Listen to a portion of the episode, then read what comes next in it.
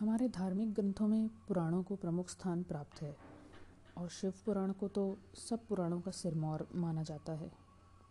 वेदांत और विज्ञान से परिपूर्ण यह पुराण, जहाँ एक ओर कल्पवृक्ष के समान मानव के इहलौकिक सभी मनोरथों को पूर्ण करता है, वहाँ दूसरी ओर पारलौकिक कल्याण की दिशा में, जीव में शिवोहम की भावना जगाकर उसे शिव बनाने में सहयोग प्रदान करता है।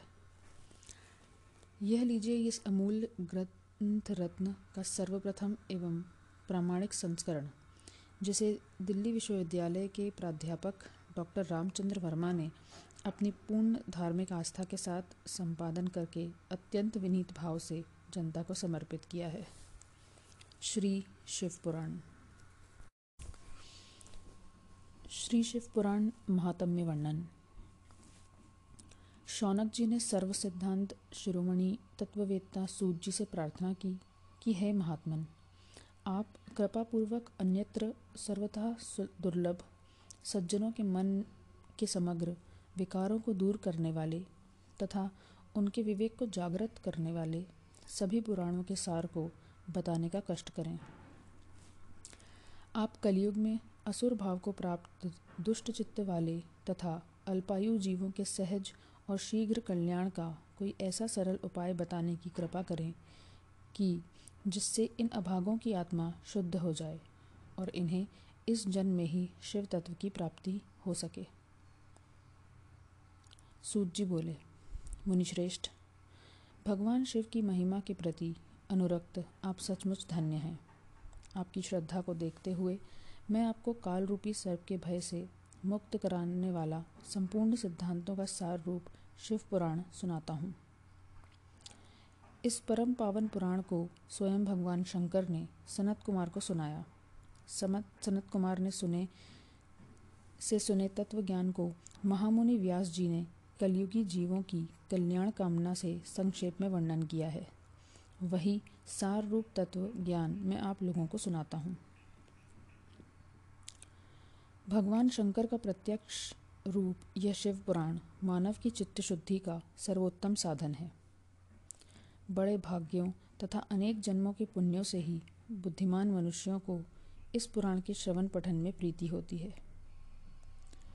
सौ राजसी यज्ञों से प्राप्त होने वाला फल अकेले इस शिव पुराण के अध्ययन, श्रवण से सुलभ हो जाता है।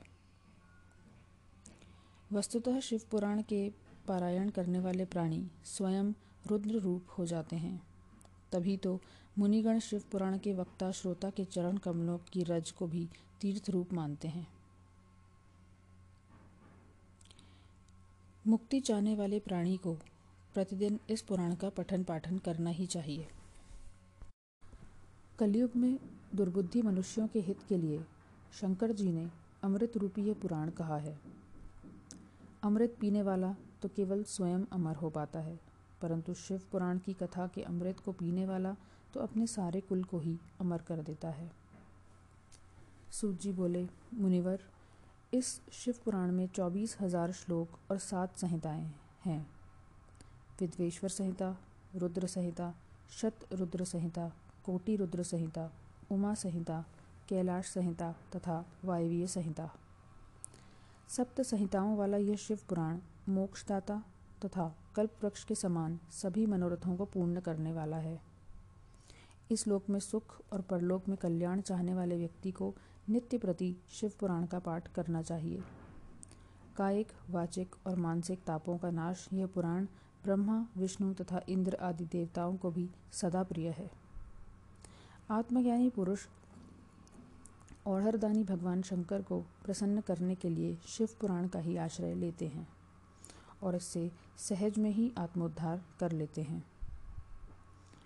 शौनक जी बोले, हे मुनि सत्तम इस महापुराण की पुण्य कथा से, के श्रवण से, नष्ट पाप तथा भूतात्मा महापुरुषों का इतिहास सुनाने की कृपा करें, जिससे हमारी इस पुराण में प्रीति दृढ़ हो जाए। सूत जी बोले, शौनक जी, दुर्विचार, काम, क्रोध, लोभ, अहंकार, कपट, धूर्तता मिथ्या भाषण जीव हिंसा स्वजाति त्याग तथा व्यभिचार आदि सभी पापों से मुक्ति दिलाने वाला यह पुराण सर्वथा अनुपम है। इस संसार में इस पुराण की तुलना का कोई अन्य ग्रंथ तथा साधन नहीं है। इसके पढ़ने, सुनने से बड़े से बड़े पापी भी तर जाते हैं। इस संबंध में मैं आपको एक प्राचीन इतिहास सुनाता हूँ। किरात नगर में एक धर्म कर्म विमुख दरिद्र ब्राह्मण रहता था। जो आचारहीन होने के अतिरिक्त मांस विक्रय जैसे निकृष्ट कर्म करता था। अधर्म से उसने पर्याप्त धन का संचय कर लिया था। एक दिन वह तालाब में जब स्नान करने गया तो वहाँ उपस्थित शोभावती नाम की सुंदरी वैश्या को देखकर उस पर मोहित हो गया। ब्राह्मण को अपने पति, अपने प्रति आकृष्ट देखकर उस चतुर वैश्या ने अपने क्रिया कौशल से उसे अपने वश में कर लिया। अब वह ब्राह्मण वैश्या उस पर आसक्त होकर उसके साथ अभक्ष भक्षण और अपेय पान ही नहीं करने लगा। अपितु उस वैश्या का उच्चिष्ट तक भी खाने लगा। ब्राह्मण के माता पिता और पत्नी ने जब उसे इस दुराचार से हटाने और समझाने की चेष्टा की तो उस दुर्बुद्धि ब्राह्मण ने उन्हें मृत्यु का ग्रास बना दिया और अपना सारा ध्यान वैश्या को अर्पित कर दिया। ब्राह्मण के सर्वस्व का अपहरण कर लेने के उपरांत वह वैश्या उसकी अवहेलना करने लगी। एक दिन घूमता फिरता निराश, खिन्न मन अभावग्रस्त तथा ज्वर पीड़ित व ब्राह्मण अचानक एक शिव मंदिर में पहुँचा। वहाँ अनेक महात्मा लोग बैठे हुए शिव पुराण का वाचन कर रहे थे। ब्राह्मण ने थोड़ी देर कथा को सुना और फिर घर को चल दिया। कुछ दिनों के उपरांत वह मर गया। परंतु इस पुराण की कथा को थोड़ी देर सुनने से ही उसकी वृत्ति शुद्ध हो गई थी। शौनक जी, अब इस थोड़ी देर सुनी और भरी प्रकार विचारित कथा का क्या फल हुआ, इसे आप सुनिए। उस ब्राह्मण के मर जाने पर जब यमदूत उसके पापों के फल स्वरूप उसे दंडित करने के लिए बांधकर मृत्युलोक में ले जाने लगे तो शिवदूतों ने यमदूतों का विरोध किया। शिवदूत उसे कैलाश ले जाना चाहते थे, क्योंकि उसने शिव पुराण सुनकर शिव का चिंतन करते हुए ही प्राण विसर्जन किए थे। यमदूतों ने जब शिवदूतों की बात न मानी तो दोनों पक्षों में संघर्ष हुआ। कोलाहल सुनकर धर्मराज बाहर आए और अपने ज्ञान से सारे तथ्य को जानकर उन्होंने शिवदूतों का यथोचित आराधन किया और उन्हें उस ब्राह्मण को शिवलोक में ले जाने की अनुमति दे दी। शौनक जी, शिव पुराण के सुनने से जीव की बुद्धि शिवमय हो जाती है, जिससे उसके उद्धार में तनिक भी संदेह नहीं रहता। यही कारण है कि योगियों के लिए भी अगम्य शिवलोक उस दुराचारी ब्राह्मण को सुलभ हो गया। अब मैं आपको एक अन्य गुप्त प्राचीन इतिहास सुनाता हूँ। समुद्र के तट पर स्थित देशों के अंतर्गत वाष्कल नामक एक ग्राम के निवासी स्त्री पुरुष दुष्ट प्रकृति और पाप बुद्धि के थे। पुरुष पशुवृत्ति के और स्त्रियाँ व्यभिचारणी थीं। उस ग्राम में बिंदु नामक एक ब्राह्मण भी रहता था। उसने अपनी कामतुरतावश अत्यंत रूपवती भार्या के होते हुए भी एक सुंदरी वैश्या को अपना रखा था। वैश्या में आसक्त वह ब्राह्मण अपनी पत्नी से धीरे धीरे विमुख होता गया। कुछ समय तक तो ब्राह्मण की पत्नी चंचला काम के वेग को सहन करती रही। परंतु उस युवती के लिए, सदा के लिए अपनी इंद्रियों पर नियंत्रण रखना संभव न हुआ। फलतः वह एक जार से रति करने लगी। एक रात्रि को बिंदुक ने उसे रंगे हाथों पकड़ा और क्रोध से विक्षिप्त हो उठा। जार पुरुष तो वहाँ से भाग गया, पर बिंदुक ने अपना सारा क्रोध अपनी पत्नी पर मारपीट करके उतारा। चंचला ने अपने पति से विनयपूर्वक कहा कि जब आप मुझ जैसी पतिव्रता और रूपवती युवती को छोड़कर वैश्यागमन करते हो तो मैं कितनी दुखी होती हूँ। इसका आप अनुमान तो लगाइए कि भला मैं किस प्रकार सुदीर्घ काल के लिए इस पीड़ा को सहन कर सकती हूँ। यह सब आप सोच समझ कर बताइए। पत्नी के वचनों को सुनकर दुर्बुद्धि बिंदुक बोला, तुम्हारा विश्लेषण सत्य है। तुम निर्भय होकर जार पुरुषों के साथ विहार करो। परंतु उन्हें रति सुख देकर बदले में उनसे धन कमाओ। उस धन से हम दोनों का बहुत लाभ होगा। चंचुला ने पति की आज्ञा को स्वीकार कर लिया और फलतः दोनों कुकर्मी हो गए। समय आने पर बिंदुक की मृत्यु हो गई और वह नरक में अनेक दुख भोग कर पिशाच योनि में उत्पन्न हुआ। चंचुला का यौवन भी परपुरुष संग करते करते बीत गया। एक बार वह अचानक भ्रमण करती हुई गोकर्ण क्षेत्र में आई और वहाँ उसने मंदिर में एक पंडित जी को कथा बाँचते हुए देखा। वह वहाँ बैठकर दत्तचित्त होकर कथा सुनने लगी। उसने कथा में जार पुरुषों में आसक्त स्त्रियों के दुष्परिणाम, नरक भोग की व्यथाजनक बात जो ही सुनी, त्यों ही वह काप उठी। कथा की समाप्ति पर सब लोगों के चले जाने पर वह कथावाचक ब्राह्मण के चरणों में गिरकर बिलखने लगी। ब्राह्मण द्वारा पूछे जाने पर चंचोला ने अपनी सारी करनी कह सुनाई और रो रो कर ब्राह्मण से अपने उद्धार का उपाय पूछने लगी। ब्राह्मण ने कहा कि जिस शिव पुराण की कथा को सुनकर तुम्हारे चित्त में विवेक जागृत हुआ है, उसी पुराण को सुनने से तुम्हारा मोक्ष हो सकता है। जिस प्रकार निर्मल दर्पण में प्रतिबिंब सही दिखता है, उसी प्रकार शिव पुराण के सुनने से विशुद्ध हुए चित्त में अंबिका सहित भगवान शिव का साक्षात्कार हो जाता है। शिव जी की कथा के श्रवण मनन से चित्त शुद्धि तथा शिव भक्त की प्राप्ति होती है। शंकर का भक्त उनकी कृपा से देव दुर्लभ मुक्ति पा लेता है। अतः हे ब्राह्मण स्त्री, तुम्हारे कल्याण का एकमात्र उपाय शिव पुराण का श्रवण ही है। ब्राह्मण के वचन सुनकर सुनकर उसके प्रति आभार प्रकट करती हुई चंचला उससे ही शिव कथा सुनाने का अनुरोध करने लगी। ब्राह्मण ने उसे दीन अबला की प्रार्थना को स्वीकार किया। चंचला ब्राह्मण द्वारा बताई विधि के से स्नान करके, जटावलकल धारण करके, शरीर पर भस्म लगा और रुद्राक्ष धारण करके तथा जितेंद्रिय होकर श्रद्धा भक्ति पूर्वक शिव पुराण का श्रवण करने लगी। इस प्रकार शिव के ध्यान में मग्न होकर ही चंचुला ने शरीर त्याग किया। और शिवपुरी में पहुंचकर उमा सहित भगवान शंकर के साक्षात दर्शन किए। उसकी श्रद्धा भक्ति को देखते हुए पार्वती ने उसे नित्य के लिए अपना सामीप्य प्रदान किया। शौनक जी ने सूत जी से निवेदन किया कि वे चंचुला का और आगे का व्रत सुनाने की कृपा करें। तब सूत जी ने कहा, हे मुनिवर, चंचुला ने अपनी निश्चल भक्ति से भगवती पार्वती का सानिध्य प्राप्त कर लिया। एक दिन उसने दया, करुणा की स्त्रोत स्तवनी भगवती पार्वती जी से अपने पति के संबंध में जिज्ञासा की। तो भगवती जी ने उसे बताया कि बिंदु नरक की अनेक यातनाएँ भोगने के उपरांत इस समय पिशाच योनि में पड़ा हुआ कष्टमय जीवन बिता रहा है। यह सुनकर चंचला खिन्न और उद्विग्न हो उठी। उसने भगवती जी की अनेक प्रकार से स्तुति वंदना करके उनसे अपने पति के उद्धार की याचना की। अपने भक्तों को कृतकृत्य करने वाली माता पार्वती ने तुम्बुरु गंधर्व को बुलाकर उसे विंध्याचल पर्वत पर जाकर वहाँ पिशाच योनि में पड़े बिंदुक को शिव पुराण सुनाने और इससे उसका उद्धार करने का आदेश दिया।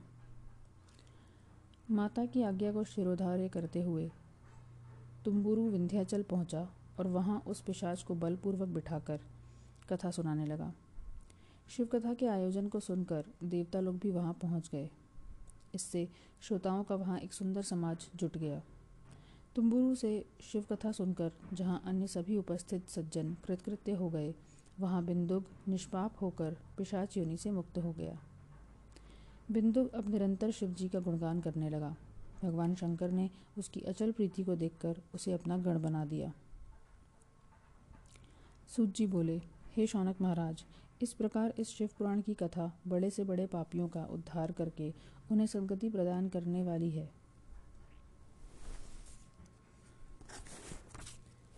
यह शिव पुराणों, यह शिव पुराण पुराणों में श्रेष्ठ और भगवान शंकर को अत्यंत प्रिय है। यह संसार के सभी पाप, ताप, शापों, विघ्न बाधाओं तथा दुख, शोक, कष्टों से निवृत्ति दिलाने वाली है। भगवान भूत भवन विश्वनाथ की पुण्य कथा का श्रवण करने वाले संसार सागर से पार हो जाते हैं। तथा अंत में संपूर्ण गुणों के भेद से अपनी महिमा में ही नित्य और अदृश्य जगत के भीतर और बाहर प्रकाशित, मन के भीतर और बाहर वाणी, मन और वृत्ति रूप, अनंतानंद सांद्रघन परम शिव में समाविष्ट होकर शिव रूप हो जाते हैं। इस प्रकार यह शिव पुराण परम पावन अति गुप्त तथा निश्चित सिद्धिदाता ग्रंथ है। लोक कल्याण की भावना से ही आपके अनुरोध पर मैं आपको ये दिव्य ज्ञान सुनाता हूँ। विद्वेश्वर संहिता। एक समय प्रयाग तीर्थ में शौनकादि ऋषियों ने एक विराट यज्ञ का आयोजन किया। उस आयोजन में सूर्य जी के पधारने पर ऋषियों ने उनसे प्रार्थना की कि कलयुग में सभी प्राणी आचारहीन, पथभ्रष्ट और कर्तव्यच्युत होकर पाप, ताप से पीड़ित होंगे। वर्ण व्यवस्था विच्छिन्न हो जाएगी। भोग लिप्सा तथा धन संचय जीवन के लक्ष्य बन जाएँगे। धर्म तथा सदाचार प्रदर्शन व आडंबर की वस्तु बनकर रह जाएँगे। कपट और छल सम्मानित होंगे। इस स्थिति में कलयुगी प्राणी किस प्रकार सदगति प्राप्त करेंगे? इस विषय में आप कोई सर्वसम्मत और सरलतम युक्ति बताने की कृपा करें कि जिसका आश्रय लेकर कलयुगी जीव अपने कल्याण के मार्ग पर अग्रसर हो सके। सूत जी बोले, मुनीश्वरों आप लोगों ने लोकहित की भावना से उत्तम प्रश्न किया है। शिव पुराण, कली के पापों का नाशक सब ग्रंथों में उत्तम तथा वेदांत सार है। इसके पढ़ने, सुनने से मनुष्य सर्वोत्तम शिवगति को प्राप्त कर लेता है। जिस प्रकार सूर्योदय होने पर अंधकार का पूर्ण विनाश हो जाता है, उसी प्रकार इस पुराण के पारायण से शास्त्रों के विवाद, अनेक प्रकार के उत्पाद देवताओं की मान्यता संबंधी मतभेद आदि नाम शेष हो जाते हैं। वेदांत और विज्ञान से परिपूर्ण सब पुराणों का तिलक रूप यह शिव पुराण जीव में शिवोहम की भावना को जगाकर उसे शिव बना देता है। ऋषियों के अनुरोध पर सूत जी भक्ति, ज्ञान और वैराग्य के वर्णनों से समृद्ध तथा समस्त वेदों के सार रूप शिव पुराण की कथा उन्हें सुनाने लगे। सूत जी बोले, इस कल्प के प्रारंभ में जब ब्रह्मा जी सृष्टि की रचना में प्रवृत्त थे तो उस समय षटकुलीन मुनियों में मतभेद उत्पन्न हो गया कि कौन सा पुराण सर्वश्रेष्ठ है और कौन परात्पर एवं सर्वाधिक सेवन करने योग्य देव हैं। आपस में विचार विमर्श के उपरांत भी एक मत न हो सकने पर इस विवाद के निर्णय के लिए ऋषि लोग ब्रह्मा जी के पास गए। ब्रह्मा जी ने कहा, महादेव ही आदिदेव और सर्वज्ञ जगदीश्वर हैं। मन वाणी से अगम्य, भगवान शंकर सभी देवताओं की अपेक्षा शीघ्र प्रसन्न होने वाले हैं। हे ऋषियों, महादेव जी का प्रसाद पाने के लिए आप लोग एक सहस्त्र वर्ष का सुदीर्घ यज्ञ करो। इससे भगवान शिव की कृपा से वेदोक्त विद्या का साध्य साधन रूप सार आप लोगों में स्फुरित होगा। ऋषियों के अनुरोध पर ब्रह्मा जी ने उन्हें बताया कि शिव प्राप्ति ही साध्य और शिव की सेवा करना ही साधन है। निष्प्रह भाव से सेवा करने वाला साधक है। इस प्रकार का साधक जब वेदोक्त विधि से शिव की आराधना करता है तो उसे परमेश्वर पद की प्राप्ति हो जाती है। जो जैसी भक्ति करता है, वह वैसा ही सालोक्य, सारूप्य, सामीप्य और सायुज्य मुक्ति रूप फल पाता प्राप्त करता है। स्वयं भगवान शंकर द्वारा इस भक्ति के निर्दिष्ट साधनों का संक्षेप इस प्रकार है। कानों से शिव की कथा आदि का श्रवण करना, वाणी से शिव की महिमा का कीर्तन करना मन से शिव की ईश्वरता का मनन करना। इस प्रकार ये तीन, श्रवण, कीर्तन और मनन, मुक्ति के असंदिग्ध और अमोघ साधन हैं। साध्य की प्राप्ति के लिए साधन को दृढ़तापूर्वक अपनाना आवश्यक होता है। यहाँ यह भी उल्लेखनीय है कि प्रत्यक्ष का विश्वास सहज और सरल रूप में होता है। अतः बुद्धिमान साधक को प्रथम गुरुमुख से श्रवण करके कीर्तन और मनन में प्रवृत्त होना और शिवयोग प्राप्त करना चाहिए। उस साधन के प्रारंभ में साधक को थोड़ा क्लेश भले ही प्रतीत हो, परंतु बाद में उसे अनुपम और असीम आनंद मंगल की ही प्राप्ति होती है। मुनियों के अनुरोध करने पर श्रवण, मननादि का विश्लेषण करते हुए सूत जी कहते हैं, स्थिर बुद्धि तथा दृढ़ वृत्ति से भगवान शंकर के दिव्य गुणों और उनकी महिमा को रुचिपूर्वक कानों से सुनना और चित्त में धारण करना श्रवण है। श्रद्धा भक्ति पूर्वक श्री महादेव जी के रूप का ध्यान करते हुए उनके विभिन्न नामों का बारंबार जप करना कीर्तन है। ईश्वर के रूप, गुण, नाम और विलासों में निरंतर रुचि रखते हुए अपने मन को स्थिर करके श्रद्धापूर्वक चिंतन करना मनन है। ये तीनों श्रवण, कीर्तन, मनन मुक्ति के अति सरल उपाय हैं। भगवान शंकर के रूप, गुणों का श्रवण, कीर्तन और मनन करने वाला प्राणी सरलता से ही संसार सागर से तर जाता है।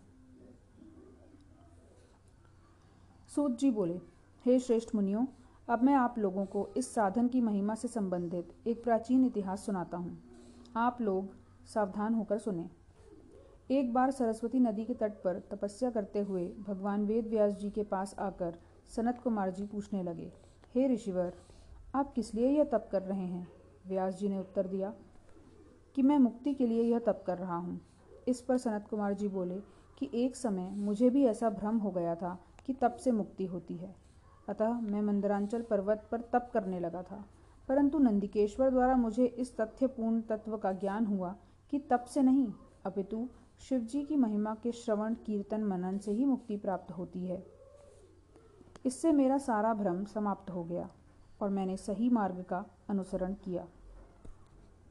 सनत कुमार के इस दिव्य ज्ञान से व्यास जी का मार्ग प्रदर्शन हुआ और सही मार्ग पर चलने से उन्हें सिद्धि सुलभ हो गई।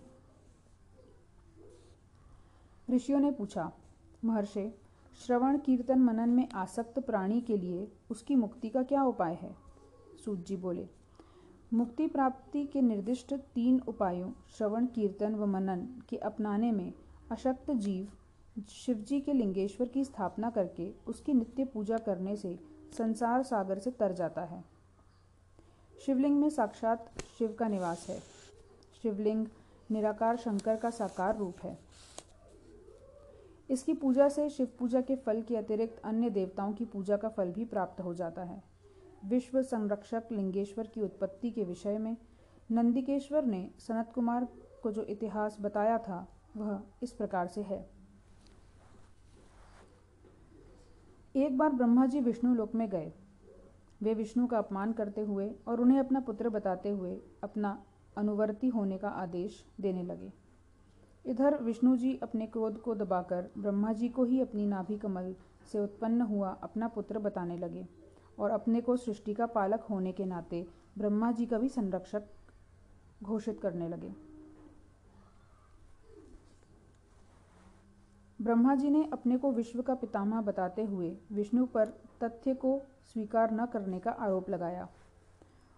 उन दोनों के वाचिक विवाद ने संघर्ष का रूप ले लिया। देवगण भगवान शंकर को सृष्टि का व्यवस्थापक मानते हुए, उनकी शरण में उपस्थित हुए और उनके आगे नतमस्तक होकर उनसे ब्रह्मा और विष्णु के संघर्ष को निपटाने के लिए अनुनय विनय करने लगे। देवताओं के अनुरोध पर शिव जी भी अपने गणों सहित वहाँ पधारे और उन दोनों के प्रलयंकारी युद्ध को रोकने के लिए भगवान शंकर स्तंभ का रूप धारण कर दोनों के मध्य आकर खड़े हो गए। उस ज्योति स्वरूप स्तंभ को देखकर दोनों ने युद्ध समाप्त कर दिया और उसके संबंध में परस्पर विचार करने लगे। दोनों ने उसके रहस्य को जानने का निश्चय किया। विष्णु उसके मूल को देखने के लिए नीचे चले गए और ब्रह्मा उसके अंत को देखने के लिए ऊपर चले गए। दोनों को प्रयत्न करने पर भी इस रहस्य का पता न चल सका। इस बीच ब्रह्मा ने आकाश में केतकी का फूल देखा और उसे साक्षी रूप में प्रस्तुत करते हुए विष्णु से बोले कि मैंने स्तंभ का अंत पा लिया है। विष्णु ने ब्रह्मा के चरण पकड़ लिए। परंतु शिवजी को ब्रह्मा का छल सहन न हुआ और वे वहाँ प्रकट हो गए। विष्णु ने आविर्भूत शिवजी का चरण स्पर्श किया। तब शिवजी ने विष्णु की सत्यवादिता की प्रशंसा करते हुए उन्हें अपनी समानता का वरदान दिया। इधर मिथ्या भाषण के लिए ब्रह्मा जी को दंड देने के लिए ज्यों ही शंकर जी के मन में क्रोध जागृत हुआ, त्यों ही उनकी भावों से भैरव की उत्पत्ति हुई, जिसने शिव जी के आदेश से ब्रह्मा जी का पांचवा सिर काट दिया। जब भैरव ब्रह्मा जी के अन्य सिरों को भी काटने को प्रस्तुत हुआ तो ब्रह्मा जी शिव जी के चरणों में गिरकर गिड़गिड़ाने लगे। इधर विष्णु जी भी शिव जी से शांत होने और ब्रह्मा को क्षमा करने की प्रार्थना करने लगे। तब आशुतोष भगवान ने प्रसन्न होकर भैरव को विरत होने का आदेश दिया और ब्रह्मा को सत्कार, स्थान और उत्सव से विहीन कर दिया। ब्रह्मा के पश्चाताप करने और गिड़गिड़ाने पर शिवजी ने उन्हें गणों का आचार्य बना दिया। इसके उपरांत ब्रह्मा और विष्णु ने विविध वस्तुएँ समर्पित करके भगवान शंकर की षोडशोपचार से पूजा की। शंकर भगवान ने उन दोनों को समझाया कि वास्तव में शिवजी ही ईश्वर हैं, यानी वह स्वयं ही ईश्वर हैं। अज्ञान और भ्रमवश आप दोनों ने अपने आप को ईश्वर मान लिया था और निरर्थक ही आप दोनों में संघर्ष छिड़ गया था। अब इस मिथ्या कल्पना को छोड़कर आप दोनों मुझमें ही ब्रह्म दृष्टि करो और मेरी इस पिंडी यानी लिंग को ही मुझ निराकार का साकार रूप मानकर इसकी पूजा करो। आज का दिन मेरे नाम से शिवरात्रि का दिन कहलाएगा, और इस दिन उमा सहित मेरी पूजा करने वाला मुझे कर अधिक प्रिय होगा। ब्रह्मा और विष्णु ने भगवान शंकर से सरगादी पंचकृत्य बताने की प्रार्थना की। शिव जी बोले कि मेरे सारे कार्य ज्ञान गम्य हैं और पाँचों कृत्य जगत में नित्य सिद्ध हैं, वे इस प्रकार हैं। सृष्टि अथवा सर्ग, यानी संसार का विनाश स्थिति, यानी संसार का भरण पोषण और व्यवस्थापन। संहार, यानी संसार का विनाश। विरोभाव, यानी संसार का परिवर्तन अथवा उत्क्रम। और पांचवा, अनुग्रह, यानी सर्ग से मुक्ति। इन पाँच कृत्यों में मैं ही संसार का संचालन करता हूँ। इन पाँच कृत्यों के संचालन के लिए मेरे पाँच मुख, चार दिशाओं में चार और उन चारों के मध्य पंचम है। आप दोनों ने अपनी तपस्या से प्रथम दो कृत्यों, सर्ग और स्थिति, को ही प्राप्त किया है। सर्ग यानी संसार का विनाश और स्थिति यानी संसार का भरण पोषण और व्यवस्थापन। रुद्र और महेश ने भी संघार और तिरोभाव कृत्य प्राप्त किए हैं। अनुग्रह नामक पंचम कृत्य कोई भी नहीं पा सका है। आप दोनों की उस भूल से और आप में व्याप्त मूर्ता के कारण सृष्टि की स्थिति के लिए रूप, यश, कृत्य, वाहन तथा आयुधादि का मुझे अपने योग्य संग्रह करना पड़ा है। आप दोनों भी यदि उस अनुग्रह को प्राप्त करना चाहते हैं तो ओंकार द्वारा मेरा पूजन करिए। ओंकार मेरा वाच्य है और मैं उसका वाचक हूँ। ओंकार मंत्र से लिंग का और पंचाक्षर मंत्र, यानी नमः शिवाय से, मूर्ति का पूजन करने से मेरा अनुग्रह सुलभ हो जाता है। ब्रह्मा तथा विष्णु ने इस दिव्योपदेश के लिए शिव जी के प्रति अपनी कृतज्ञता प्रकट की। उन दोनों से पूजित होकर शिव जी अंतर्हित हो गए। ऋषियों ने पूछा कि शिवलिंग की स्थापना कहाँ, कब और किस प्रकार करनी चाहिए? सूत जी बोले, हे ऋषियों गंगा आदि पवित्र नदी के तट पर अथवा जहाँ कहीं भी सुविधा हो, शिवलिंग की स्थापना की जा सकती है। इस संबंध में न तो स्थान का कोई बंधन है और न ही समय का। मिट्टी, पत्थर और लोहा आदि के सांचे से इन्हीं धातुओं का बारह अंगुल का लिंग उत्तम होता है। पिसी हुई मिट्टी में गोबर मिलाकर अथवा कनेर के फूल, अनेक फल, गुड़, नवनीत, भस्म, अन्नादि यथोपलब्ध वस्तुओं से लिंग की पूजा करनी चाहिए। ओम नमः शिवाय मंत्र से शिवलिंग की पूजा करते समय ब्राह्मण को ओम नमः शिवाय से पहले तथा अन्य वर्णों को नमः शिवाय के अंत में ओम लगाना चाहिए। शिवलिंग के चारों ओर हज़ार हाथ की दूरी का वर्ग, क्षेत्र, शिव क्षेत्र और उस क्षेत्र के कूप, वापी आदि शिव गंगा कहलाते हैं। शिव क्षेत्र में निवास बहुत ही पुण्यदायक होता है। सूत जी ने कहा कि भारतवर्ष में गंगा, सरस्वती आदि कई पुण्य सलीला नदियों के तटों पर, वनों में, पर्वतों में अनेक ऐसे शिव क्षेत्र हैं, जहाँ निवास करने और शिवलिंग की आराधना करने से सहज में सिद्धि प्राप्त हो जाती है। सूत जी ने सावधान करते हुए कहा कि शिव क्षेत्र में किया गया पाप वज्र की तरह दृढ़ हो जाता है और बहुत बड़े प्रायश्चित से ही उसका क्षय होता है। अतः इन पुण्य क्षेत्रों में भूलकर भी पाप नहीं करना चाहिए। पुण्य पाप के तीन चक्र हैं, बीज, बुद्धि और भोग। ज्ञान द्वारा इन तीनों को बढ़ाया घटाया जा सकता है। परंतु इस प्रकार के प्रयत्न की आवश्यकता ही क्या है? उत्तम तो यही है कि साधक न कोई पाप करे और न ही फिर उसे उसके शमन का उपाय करना पड़े। इस प्रकार शिव भूमि में निष्पाप जीवन सच्चे सुख का आधार है। ऋषि बोले, हे सूत जी अब आप हमें सदाचार का स्वरूप समझाने की कृपा करें, जिससे हमें स्वर्ग नरक के कारणभूत धर्म अधर्म का ज्ञान हो सके। सूत जी बोले, हे ऋषियों, सदाचार युक्त ब्राह्मण ही सच्चे अर्थों में ब्राह्मण कहलाने का अधिकारी है। सदाचार का संक्षिप्त रूप इस प्रकार है। सदाचार को अपनाने का इच्छुक जीव उषाकाल में जग कर, उठने से पूर्व पूर्वाभिमुख होकर धर्म तथा अर्थ के प्रदाता देवों का स्मरण करे। उसके पश्चात शरीर का शुद्धिकरण कर, शुद्ध वस्त्र धारण करके भस्म का त्रिपुण मस्तक पर लगाए। उसके उपरांत मठ, देवालय अथवा घर में ही नियत स्थान पर आसन पर आसीन होकर एकाग्रचित्त से प्रणव सहित गायत्री मंत्र का जाप करे। ब्रह्मा, विष्णु और जीवात्मा परमेश्वर को ब्रह्म बुद्धि से एक कर सोहम भावना से जप करे। इस देव पूजा के उपरांत अपने व्यवसाय में प्रवृत्त हो तथा धर्मपूर्वक धन को उपार्जन करके परिवार का भरण पोषण करे। धन द्वारा किया जाने वाला कार्य, यज्ञ, यागादि, दान, मंदिर, वापी कूप आदि का निर्माण द्रव्य धर्म कहलाता है और देह द्वारा किया जाने वाला कार्य, यानी तीर्थ स्थान तप, पूजा तथा देव दर्शन आदि देह धर्म कहलाता है। द्रव्य धर्म से धन वृद्धि तथा देह धर्म से दिव्य रूप की प्राप्ति होती है। इन दोनों धर्मों को निष्काम भाव से करने से अंतकरण की शुद्धि होती है और ज्ञान की उत्पत्ति होती है।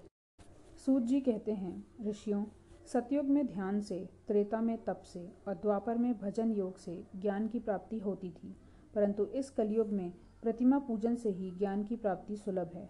अतः तत्व ज्ञान के इच्छुक प्राणी को भगवान शंकर की प्रतिमा के पूजन में ही मन लगाना चाहिए। इस प्रकार जहाँ सतयुग, त्रेता आदि में तप, ध्यान, योग आदि की प्रतिष्ठा थी, वहाँ कलयुग में द्रव्य धर्म ही प्रशंसनीय है। न्यायपूर्वक अर्जित धन को पुण्य कार्यों में व्यय करने से कलयुग में धर्म लाभ होता है। न्याय से प्राप्त धन के तीन भाग करने चाहिए। एक भाग को धर्म कार्यों में एक भाग को व्यापार वृद्धि में और एक भाव को भवन निर्माण तथा विवादी उत्सव समारोह में खर्च करना चाहिए। कृषि से उत्पन्न धन के दशम भाग को और व्यापार में उत्पन्न धन के षष्ठ भाग को दान न करने वाला प्राणी सदाचार का घातक होता है। इसके अतिरिक्त दूसरों में दोष दृष्टि न करना, याचक को निराश न लौटाना, प्रातः सायं अग्निहोत्र करना तथा गुरु और ब्रह्म का पूजन करना सदाचार के ही अंग हैं। ऋषि बोले, हे भगवान, अब आप हमें क्रमशः अग्नि यज्ञ देव यज्ञ ब्रह्म यज्ञ गुरु पूजा तथा ब्रह्म तृप्ति का स्वरूप समझाने की कृपा करें।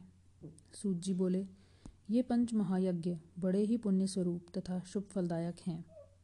मैं आप लोगों को इनका स्वरूप समझाता हूँ। अग्नि में द्रव्ययुक्त हवन करना अग्नि यज्ञ कहलाता है। इस यज्ञ के कई रूप हैं। समिता द्वारा हवन करना, आत्मा में ही अग्नि को आरोपित करना आदि।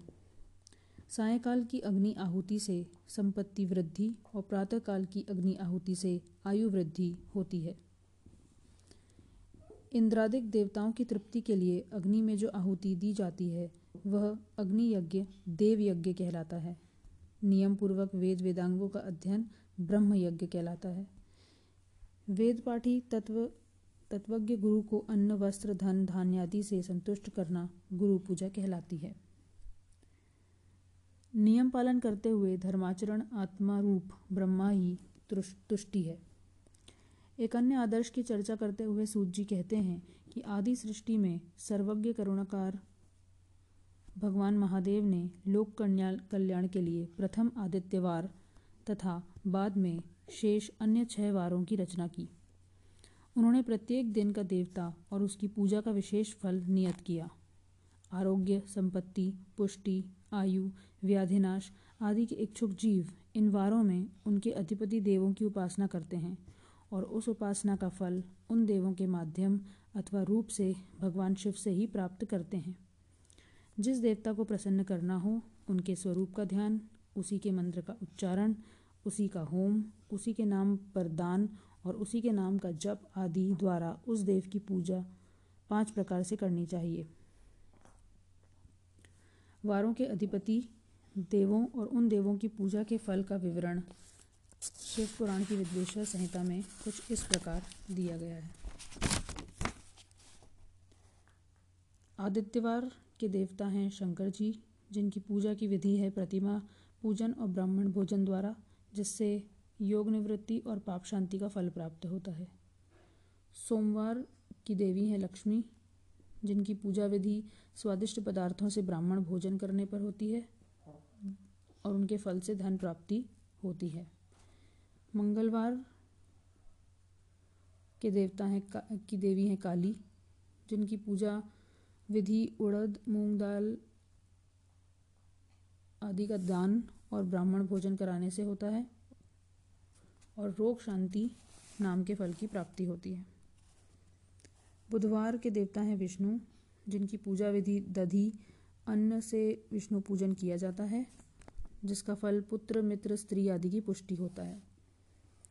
बृहस्पतिवार के देवता हैं गुरु, जिनकी पूजा विधि वस्त्र, यज्ञोपवीत, धृत, दुग्ध आदि से गुरु परितोष करने पर होता है, जिससे फल, दीर्घायुष, लाभ की प्राप्ति होती है।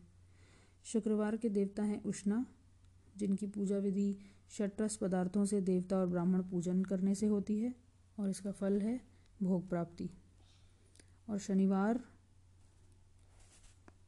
तिल का होम, दान और ब्राह्मण भोजन करना चाहिए, जिससे कि रूपवती स्त्री की प्राप्ति होती है। इसमें देवता का उल्लेख नहीं किया गया है।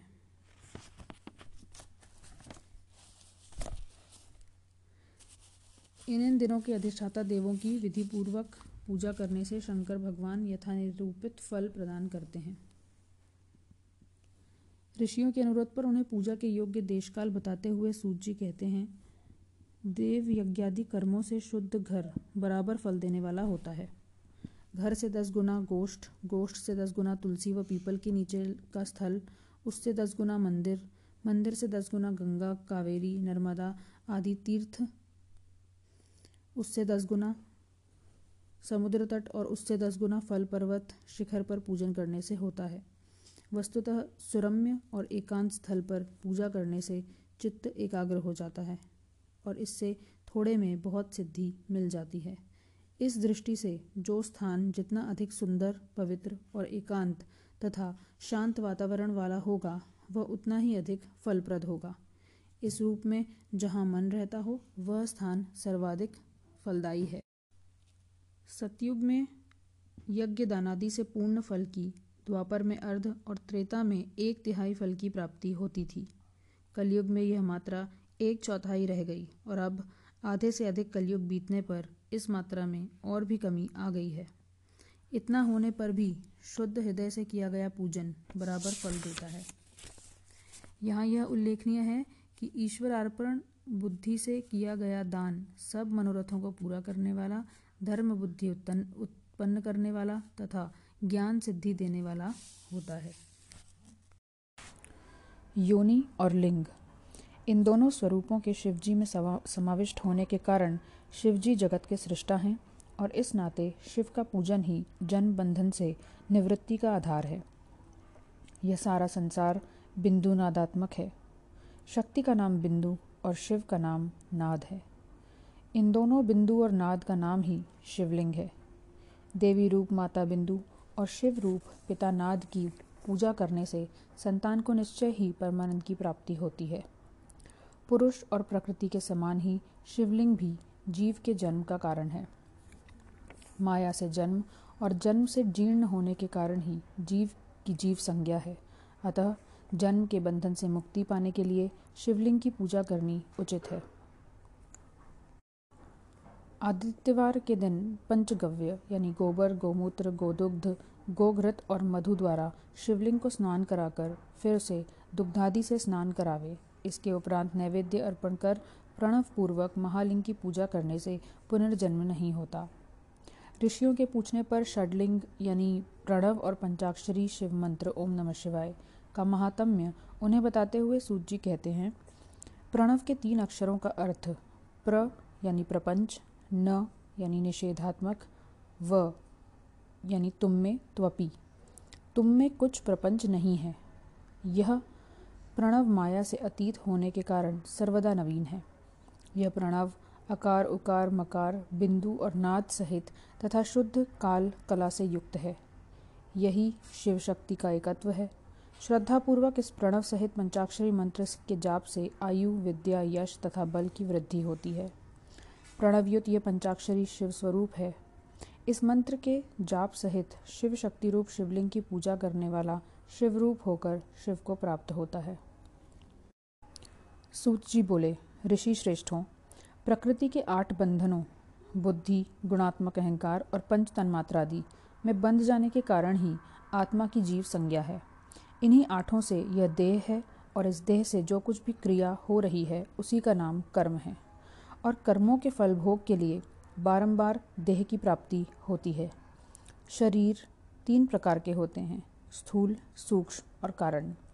स्थूल शरीर व्यापार करता है सूक्ष्म शरीर हड्डियों का भोग करता है तथा कारण शरीर आत्मा के उपभोग का निमित्त है। कर्मों का फल, पाप पुण्य और इनसे दुख सुख की प्राप्ति होती है। कर्म रज्जु से बंधा यह जीव तीनों शरीरों सहित सदैव चक्रवत घूमता रहता है। जीव के इस बंधन से मुक्ति का उपाय प्रकृति के आठ चक्रों से परे चक्रकर्ता, सर्वज्ञ, निष्प्रह एवं परिपूर्ण शिव की पूजा प्रसन्नता ही है। शिवलिंग में मन, वचन और कर्म से शिव भावना करके उसकी पूजा करने वाला जीव प्रकृति से अतीत, भगवान शिव की कृपा से मुक्त और आत्माराम हो जाता है। लिंगादि के भेद और उनमें शिव जी की पूजा का विधान बताते हुए सूत जी कहते हैं, सब कामनाओं को पूर्ण करने वाला प्रणव प्रथम लिंग है, जो स्थूल भी है और सूक्ष्म भी। इसे ही पंचाक्षर कहा जाता है। इसके अतिरिक्त पुरुष और प्रकृतिकृत अन्य बहुत से लिंग हैं जिन्हें केवल शिवजी ही जानते हैं, अन्य कोई नहीं जानता। पृथ्वी के विकार से पाँच लिंग कहे जाते हैं। स्वयं लिंग बिंदुलिंग, प्रतिष्ठित लिंग, चरलिंग और गुरुलिंग। ऋषि अथवा देवता विशेष के फलस्वरूप पृथ्वी को फोड़कर प्रकट होने वाला लिंग स्वयं लिंग कहलाता है। स्वर्ण, रजत अथवा पृथ्वी आदि की वेदिका पर प्रणव मंत्र से लिखा गया लिंग बिंदु लिंग कहलाता है। विधिपूर्वक संपुट पात्र में रखकर घर में स्थापित शिवलिंग, प्रतिष्ठित लिंग कहलाता है। प्रत्येक पूजा काल में रचित और पूजा के उपरांत विसर्जित किया जाने वाला लिंग चर लिंग कहलाता है। शिव रूप से उपासित किए जाने वाले वेदव्रती, ज्ञानदाता गुरु द्वारा प्रतिष्ठापित लिंग, गुरुलिंग कहलाता है। शिव पूजा का विधान इस प्रकार से है। सब कार्यों के आदि में सर्वप्रथम विघ्ननाशक गणेश का सब बाधाओं की शांति के लिए देवताओं का और दैहिक, दैविक, भौतिक पाप तापों की शांति के लिए विष्णु भगवान का पूजन करना चाहिए। इन सब के उपरांत शिवजी का महाअभिषेक करके उन्हें नैवेद्य समर्पण करना तथा उनकी प्रसन्नता के लिए ब्राह्मणों को भोजन कराना चाहिए। 108 मंत्रों द्वारा सूर्य को लक्ष्य मंत्रों द्वारा भगवान शंकर को नमस्कार करना चाहिए। शिवजी के प्रति आत्मनिवेदन करते हुए समर्पित भाव रखकर उनसे कृपा दृष्टि करने तथा अकिंचन को अपनाने के लिए विनती करनी चाहिए। क्रियायुक्त प्रणव जप करते हुए शिव के बलिपीठ, जन्म मरण का माया चक्र से प्रदक्षिणा करनी चाहिए। प्रदक्षिणा और नमस्कार शिव जी को अत्यंत प्रिय हैं। इनके द्वारा संसार के सभी पातक विनष्ट हो जाते हैं और भगवान शिव का प्रसाद सुलभ हो जाता है। शिवलिंग के षोडशोपचार वाली पूजा प्रदक्षिणा से सभी इहलौकिक मनोरथों की पूर्ति होती है और मुक्ति सुलभ हो जाती है। वास्तव में क्रिया की अधीनता ही शरीर का बंधन है और तीनों स्थूल सूक्ष्म और कारण शरीरों को स्ववश कर लेना ही मुक्ति है। बंधन मुक्ति रूपी माया चक्र के प्रणेता भगवान शंकर ही हैं। शिवजी द्वारा कल्पित द्वंद्व का शिव में ही अर्पण कर देने से शिवजी निश्चय ही उसका निवारण कर देते हैं। अतः जीव को शुद्ध आहार विहार करते हुए जीव हिंसा से निवृत्त होकर और मौन धारण करके शिव की भक्ति करनी चाहिए और शिवलिंग का आश्रय लेकर उनकी शरण में ही वास करना चाहिए।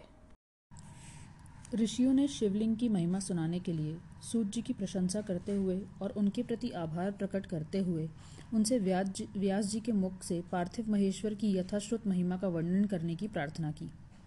सूत जी बोले, पुण्यकर्मी ऋषियों, मैं आप लोगों के शिव अनुराग से प्रसन्न होकर आपको शिव के पार्थिव लिंग की महिमा सुनाता हूँ।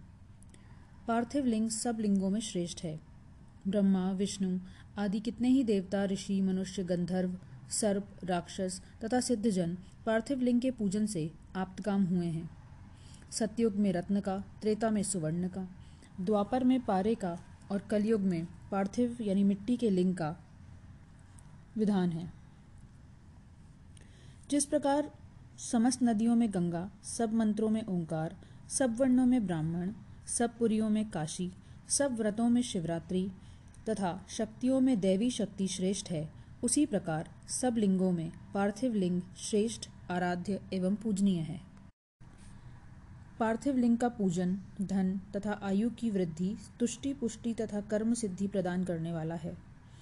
जीवन पर्यंत पार्थिव लिंग का पूजन करने वाला प्राणी शिवलोक का वासी होता है। वैदिक भक्त वेद मंत्रों की विधि से स्नान, संध्या, ब्रह्मयज्ञ, तर्पण तथा संपूर्ण नित्य कर्म करके श्रद्धा भक्ति सहित भगवान शंकर का स्मरण करते हुए भस्म तथा रुद्राक्ष धारण करना चाहिए। इसके पश्चात किसी नदी तट पर अथवा पर्वत पर अथवा सुरम्य वन में अथवा शिवालय में या किसी अन्य पवित्र स्थान पर सम्यक रूप से सावधान होकर पार्थिव लिंग की पूजा करनी चाहिए।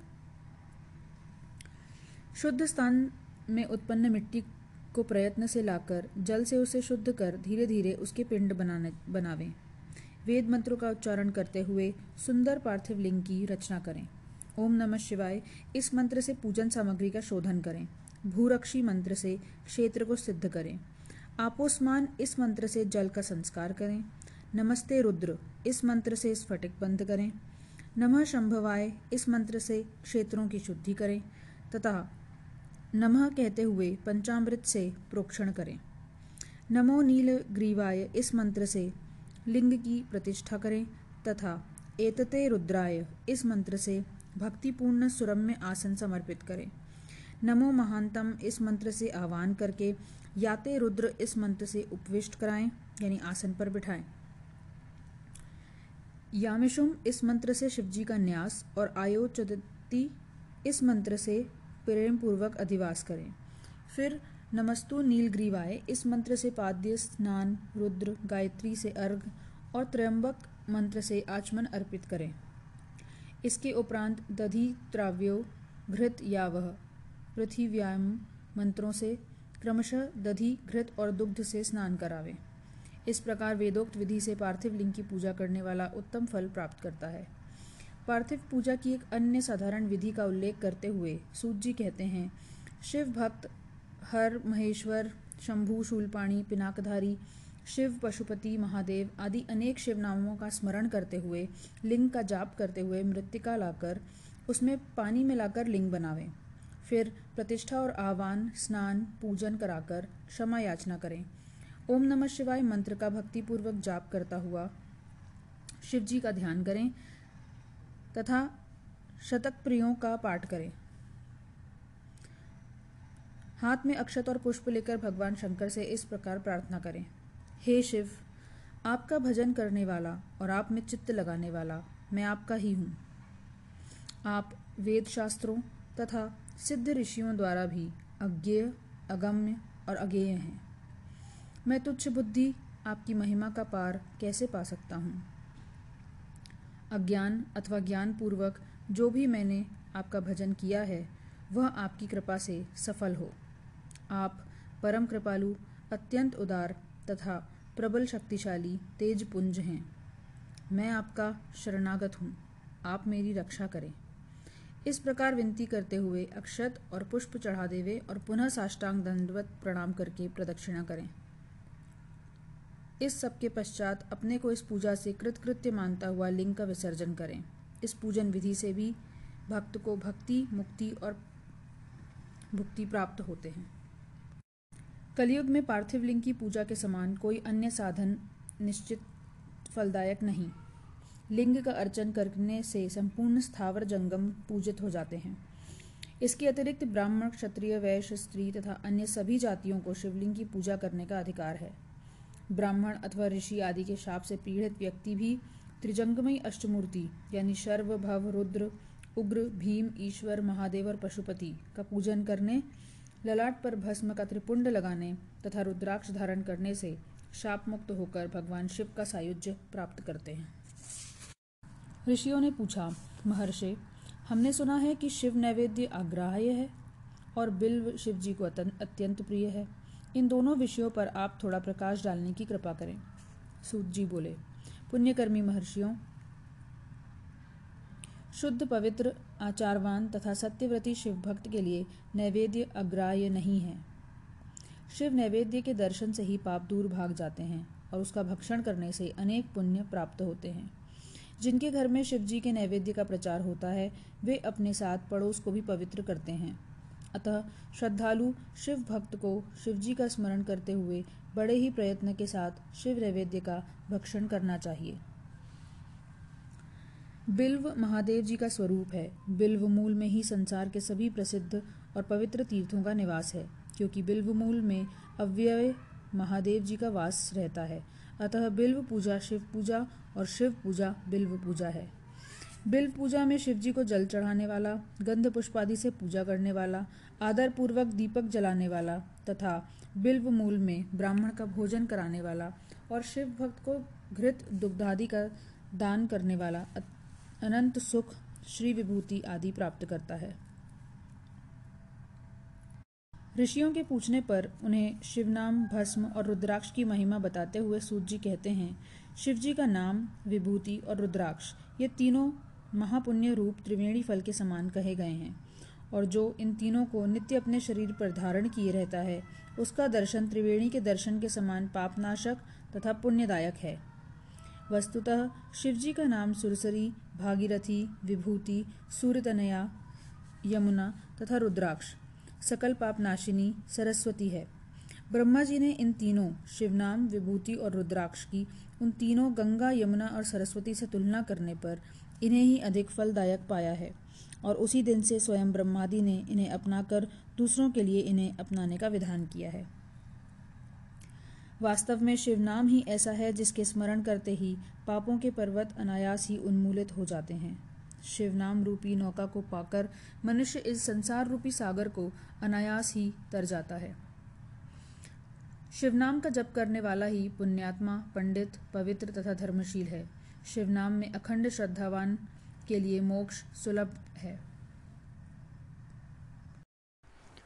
रुद्र संहिता सृष्टि खंड एक समय नैमिषारण्य में शौनकादि अनेक ऋषि मुनियों ने सूत जी से निम्नलिखित प्रश्नों का उत्तर देने की प्रार्थना की। पहला, शिवजी का सर्वश्रेष्ठ स्वरूप और पार्वती सहित उनका दिव्य चरित्र क्या है? दूसरा प्रश्न लोक के कल्याणकर्ता शिव जी किस प्रकार प्रसन्न होते हैं? और प्रसन्न होने पर क्या फल प्रदान करते हैं? और तीसरा प्रश्न, ब्रह्मा, विष्णु और महेश तीनों देवताओं के शिवजी के अंग से उत्पन्न होने पर भी महेश ही क्यों? पूर्णांश हैं।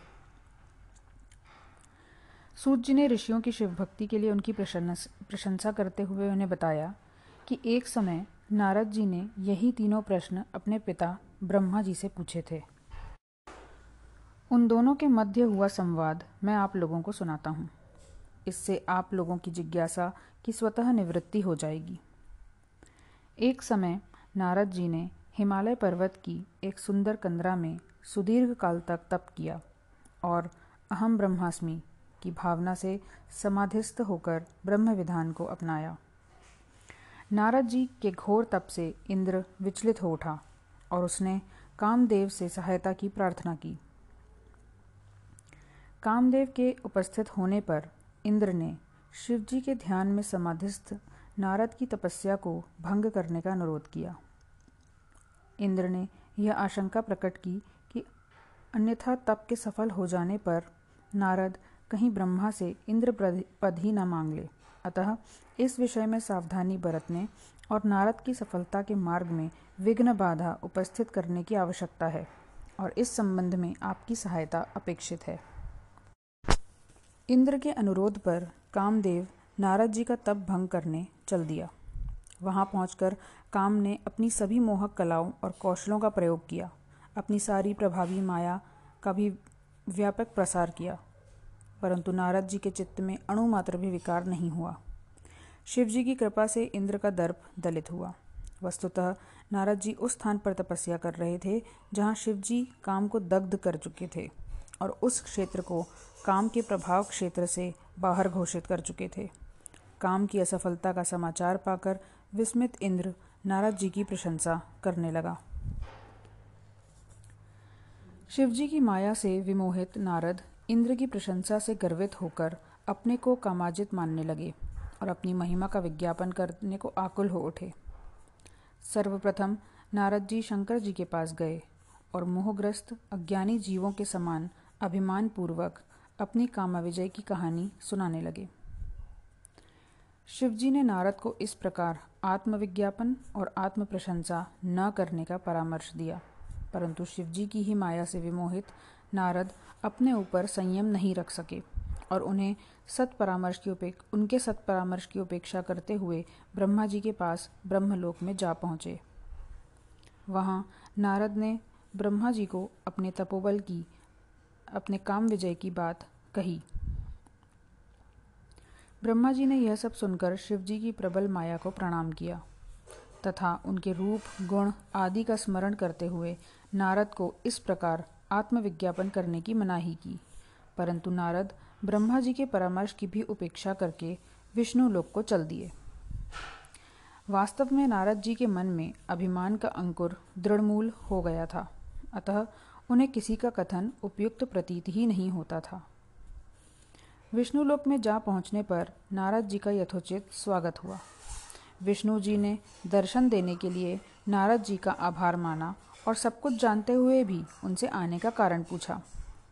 नारद की काम विजय की गर्वोक्ति पर विष्णु जी ने, जहाँ नारद के ज्ञान, वैराग्य, एकनिष्ठ ब्रह्मचर्य और कामातीतता के लिए उनकी भूरी भूरी प्रशंसा की।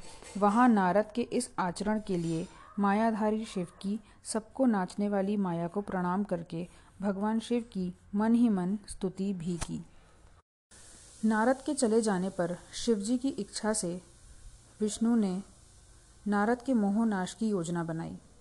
विष्णु जी ने नारद जी के मार्ग में एक अति सुंदर नगर की कल्पना की। वहाँ का शासक शीलपति अपनी अद्वितीय सुंदरी कन्या के स्वयंवर का आयोजन कर रहा था। नगर की दिव्य छटा से मोहित नारद राजा के पास पहुँचे। राजा ने अपनी कन्या को बुलाकर उससे नारद को प्रणाम कराया। नारद जी उस सुकन्या के रूप सौंदर्य को देखते ही काम विवल हो उठे। उसकी भाग्य रेखा को पढ़कर कि इसका पति अजय होगा, उसे पाने के लिए आकुल तथा आतुर हो उठे। स्त्रियाँ रूप लोभी होती हैं यह सोचकर नारद विष्णु से उनका रूप लेने उनके पास चल दिए। वहाँ पहुंचकर नारद जी ने सारी कहानी और स्वयंवर में अपनी सम्मिलित होने तथा कन्या को वरण करने के लिए विष्णु जी का ही रूप पाने की अपनी इच्छा उन्हें कह सुनाई। इस पर विष्णु जी ने नारद का मोह भंग करने के लिए उन्हें वानर का रूप देकर भेज दिया। नारद जी प्रसन्न मन स्वयंवर स्थल जा पहुँचे। शिव जी की माया से वहाँ उपस्थित सभी राजाओं ने नारद जी को उसके वास्तविक रूप में ही देखा। पर ब्राह्मण वेश में वहाँ पर विद्यमान दो रुद्रगणों ने इस भेद को जान लिया और नारद के पास पहुंचकर वे उनका उपहास परिहास करने लगे। काम विवल मुनि नारद तो रमणी के, रमणी में आसक्त थे, अतः वे कुछ भी ठीक सुन समझ ना सके। वरमाला हाथ में लिए कन्या, जब स्वयंवर स्थल पर उपस्थित हुई तो नारद उसकी रूप सुषमा पर मुग्ध होकर उचक उचक कर इस प्रकार उसे देखने लगे कि सदाचार और मर्यादा की रक्षा तक का भी उन्हें ध्यान न रहा। वास्तव में कामातुर व्यक्ति भय और लज्जा की रक्षा कर ही नहीं पाते। यही दशा नारद जी की थी। उधर रमणी बाला नारद के प्रतिबिंब तक से त्रस्त थी। उसने सभा में उपस्थित लोगों में किसी को भी अपने अनुकूल नहीं पाया। इसी समय राजा के वेश में विष्णु जी को ज्यों ही बाला ने द्वार पर देखा त्यों ही उसने उनके कंठ में जयमाल डाल दी। नारद जी अपनी असफलता से बहुत निराश और खिन्न हो गए। इधर रुद्रगणों ने उन्हें दर्पण में अपना वानर रूप देखने को कहा। इस पर जल में अपना प्रतिबिंब देखते ही नारद जी क्रुद्ध हो उठे और उन्होंने अपने जैसे तपस्वी ब्राह्मण का उपहास करने के लिए उन रुद्रगणों को राक्षस हो जाने का शाप दे डाला। इसके उपरांत क्रोध में उबलते हुए नारद जी विष्णु लोक में जाकर कपटाचरण के लिए विष्णु जी को खरी खोटी सुनाने लगे और उन्हें शाप देते हुए कहने लगे, जिस प्रकार कि जिस प्रकार आप, मुझे अपने स्त्री के वियोग से दुखी किया है, उसी प्रकार आपको स्त्री के वियोग का दुख सहन करना पड़ेगा। जिस प्रकार का वानर रूप आपने मुझे दिया है, उसी प्रकार के वानर को ही आपको अपना सहायक बनाना पड़ेगा। विष्णु जी ने नारद के इस आचरण के लिए उत्तरदायी शिव जी की माया को प्रणाम करते हुए शाप को शिरोधार्य किया। शिवजी द्वारा अपनी माया को खींचते ही नारद अपने पूर्व ज्ञानी रूप में आ गए और अपने आचरण के लिए पश्चाताप करने लगे। विष्णु जी के चरणों में गिरकर वे क्षमा याचना करने लगे। विष्णु जी ने उन्हें बताया कि उनके दर्प दलन के लिए भगवान शिव ने ही इस प्रकार से सारी माया का प्रसार किया है। उन्हीं के आदेश से ब्रह्मा, विष्णु और रुद्र क्रमशः सृष्टि का जनन, पालन तथा संहार कार्य करते हैं। उन्हीं शिवजी की पूजा, उनके शतनामों के जप, भस्म रुद्राक्ष धारण कर, प्रणव मंत्र के उच्चारण तथा उनके शरणागत होने से ही आपके पापों का अज्ञान और मनस्ताप का क्षय हो सकता है। अब आप ब्रह्मलोक में जाकर अपने पिता ब्रह्मा जी से शिव स्तोत्र और शिव महात्म्य सुनिए और शैव बन जाइए। भगवान शिव आपका कल्याण और उद्धार करेंगे। नारद जी को इस प्रकार प्रबोधित करके विष्णु जी अंतर्ध्यान हो गए। इसके उपरांत नारद जी पृथ्वी पर आकर विभिन्न स्थानों में शिवलिंगों का दर्शन तथा अर्चन करने लगे। वहीं उनकी भेंट शिवगणों से हुई, जिन्होंने नारद जी को बताया कि ब्राह्मणेश्वरधारी वे वस्तुतः भगवान शिव के गण हैं, जिन्हें शिव जी की माया से मोहित होकर नारद जी ने शाप दिया है। तब नारद जी की ही अपनी करनी पर पछताते हुए बोले कि होनी को तो कोई नहीं टाल सकता। हाँ अब मैं तुम्हारे शापोद्धार का उपाय बताता हूँ। श्रेष्ठ मुनि के घर उत्पन्न होकर तुम राक्षस जाति के शासक बनोगे। तुम्हें अतुल बल, प्रताप और ऐश्वर्य प्राप्त होगा। इतने पर भी तुम जितेंद्रिय और शिव भक्त बनोगे और शिव जी के ही अवतारी शरीर से मरकर तुम अपना पद प्राप्त करोगे। शिवगण प्रसन्न होकर चले गए और नारद जी शिवलिंगों का दर्शन करते हुए काशी में आए और वहाँ काशीनाथ शिव का पूजन कर ब्रह्मलोक को चले गए, जहाँ उन्होंने ब्रह्मा जी से शिव तत्व बताने का अनुरोध किया। ब्रह्मा जी ने कहा कि प्रलय काल यानी स्थावर जंगम के विनाश काल सूर्य ग्रह ताराओं के लीप काल और सर्वत्र अंधकार के साम्राज्य काल में एक सद्ब्रह्म ही शेष था। उस सत असत से परे योगियों द्वारा ध्यान गम्य मनवाक इंद्रियातीत नाम रूप वर्ण रहित, सत्य ज्ञान अनंत स्वरूप, अमूर्त परतत्व सदाशिव का लिंग ही उनकी मूर्ति अथवा उनका स्वरूप है। इस स्वरूप को ही ज्ञानीजन परब्रह्म परमेश्वर की संज्ञा देते हैं। इसी परमेश्वर स्वरूप शिव ने अपने शरीर से एक स्वच्छंद तनु उत्पन्न कर, उससे अनश्वर शक्ति उत्पन्न की। इसी का नाम ही प्रकृति, गुणमयी माया तथा निर्विकार बुद्धि पड़ा। यही शक्ति अंबिका सर्वलोकेश्वरी त्रिदेव जननी नित्य तथा मूल प्रकृति कहलाती है। सृष्टि की इच्छा होने पर शिवजी ने इसका भार किसी अन्य को सौंपकर स्वयं शांतिपूर्वक काशी में शयन करने का विचार किया। इस विचार के उदय होते ही शिवजी के दक्षिण भाग से दशमांश के एक पुरुष का आविर्भाव हुआ, जिसका नाम शिवजी ने विष्णु रखते हुए उन्हें परम कार्य साधक से निर्मित दृढ़ता से तप करने का आदेश दिया। बहुत समय तक कठोर तप करने के उपरांत शंकर भगवान की कृपा से विष्णु जी के शरीर से जल धाराएँ निकली। उस जल पर मोहित होकर विष्णु जी सो गए। उस समय नार, यानी जल, पर सोने के कारण उनका नारायण, यानी नार अयन नाम पड़ गया। उस समय विष्णु जी ने, विष्णु जी से सब तत्वों का जन्म और विस्तार विस्तार हुआ। सर्वप्रथम प्रकृति के महतत्व, उससे तीन गुण, तीनों गुणों से अहंकार, उससे तन्मात्राएँ, यानी शब्द, स्पर्श, रूप, रस और गंध, उनसे पंचभूत, यानी पृथ्वी, जल, तेज, वायु और आकाश प्रकट हुए। इसके उपरांत पाँच ज्ञानेन्द्रियाँ, यानी नेत्र, कान, नाक, जिह्वा, त्वचा, पाँच कर्मेंद्रियाँ वाणी, हस्त, चरण, गुदा और उपस्थ उत्पन्न हुई। यथा चौबीस प्रकार का यह सारा तत्व, यानी प्रकृति, महतत्व, गुण, अहंकार, तन्मात्राएँ, भूत, पाँच ज्ञानेन्द्रियाँ, कर्मे, पाँच कर्मेंद्रियाँ, सबको मिला के चौबीस तत्व एकत्र होकर ब्रह्मरूप जल में सो गए। नारायण के जल में सो जाने पर शिवजी की इच्छा से उनकी नाभि से अनंत योजन विस्तृत और अनंत योजन ही उन्नत, एक विशाल कमल उत्पन्न हुआ। इसके उपरांत उस कमल नाभि से शिवजी ने मुझे, यानी ब्रह्मा को उत्पन्न किया। मुझे उस समय कुछ भी ज्ञान नहीं था। कुछ क्षणों के भीतर ही मुझमें बुद्धि का उदय हुआ और मैं अपने कर्ता को ढूँढने लगा।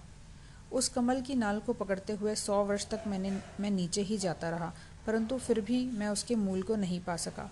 तब निश्चय करके मैं नाल के सहारे ऊपर जाने लगा। ऊपर जाने पर मुझे कमल की कली मिली और तप करने की आकाशवाणी सुनाई दी। बारह वर्ष तक कठिन तप करके मुझे चतुर्भुज कमल नयन, कोटि कामल जावनहारे विष्णु जी के दर्शन हुए। शिवजी की माया से विमोहित मैं उन्हें पहचान न पाया और उनसे उनका परिचय पूछने लगा। उनके द्वारा अपने को सर्वज्ञ और मेरा पिता बताए जाने पर मैंने विरोध के साथ ही उनका तिरस्कार भी किया। फलतः हम दोनों में वाद विवाद के उपरांत सशस्त्र संघर्ष छिड़ गया। उस समय युद्धरत हम दोनों के मध्य लिंग प्रकट हुआ। तब हम दोनों ने युद्ध बंद कर उनसे उनका वास्तविक परिचय देने की प्रार्थना की। शिवजी ने अपना परिचय देते हुए हम दोनों का गर्व हरण किया। उस समय हम दोनों ने ओम की गंभीर ध्वनि सुनी। विष्णु जी ने लिंग के दक्षिण भाग में अकार को, उत्तर भाग में उकार को और मध्य में मकार को देखा। उस ओम में सत्य, आनंद और अमृत स्वरूप परब्रह्म ही दृष्टिगोचर हो रहा था। हम दोनों उसके आविर्भाव के संबंध में विचार कर ही रहे थे कि वहाँ पधारे एक महात्मा ने ओम को शिवजी का ब्रह्म शरीर और उनके ही समान उसे अचिंत्य मन वाणी से अगोचर बताते हुए हमारी उत्सुकता को शांत किया।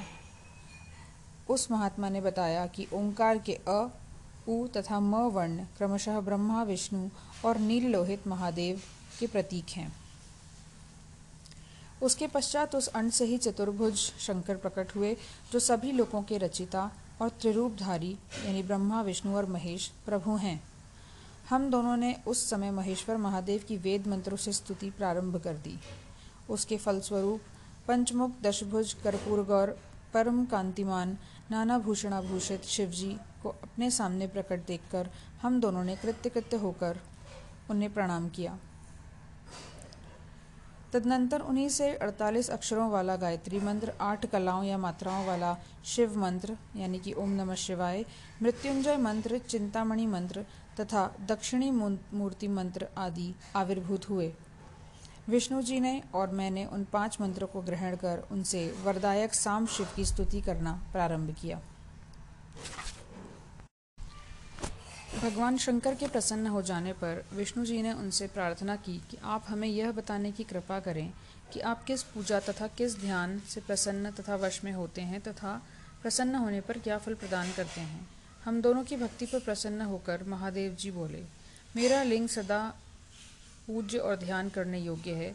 जिस प्रकार लिंग रूप में पूजित होकर मैंने अब आप दोनों का दुख दूर किया है उसी प्रकार अन्य दुखी जीव मुझे लिंग रूप में पूछकर मुझसे अपने समस्त दुखों का निवारण कर सकते हैं। मैं प्रसन्न होने पर अनेक प्रकार के फलों और सब प्रकार के मनोरथों को प्रदान करता हूँ।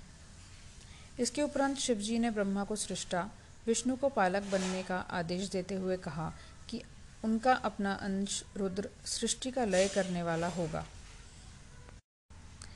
उमा नाम की परमेश्वरी यानी प्रकृति देवी की शक्ति सरस्वती नाम से ब्रह्मा की और दूसरी शक्ति लक्ष्मी नाम से विष्णु की तथा तीसरी काली नाम की शक्ति मेरे अंश यानी रुद्र की पत्नी होगी।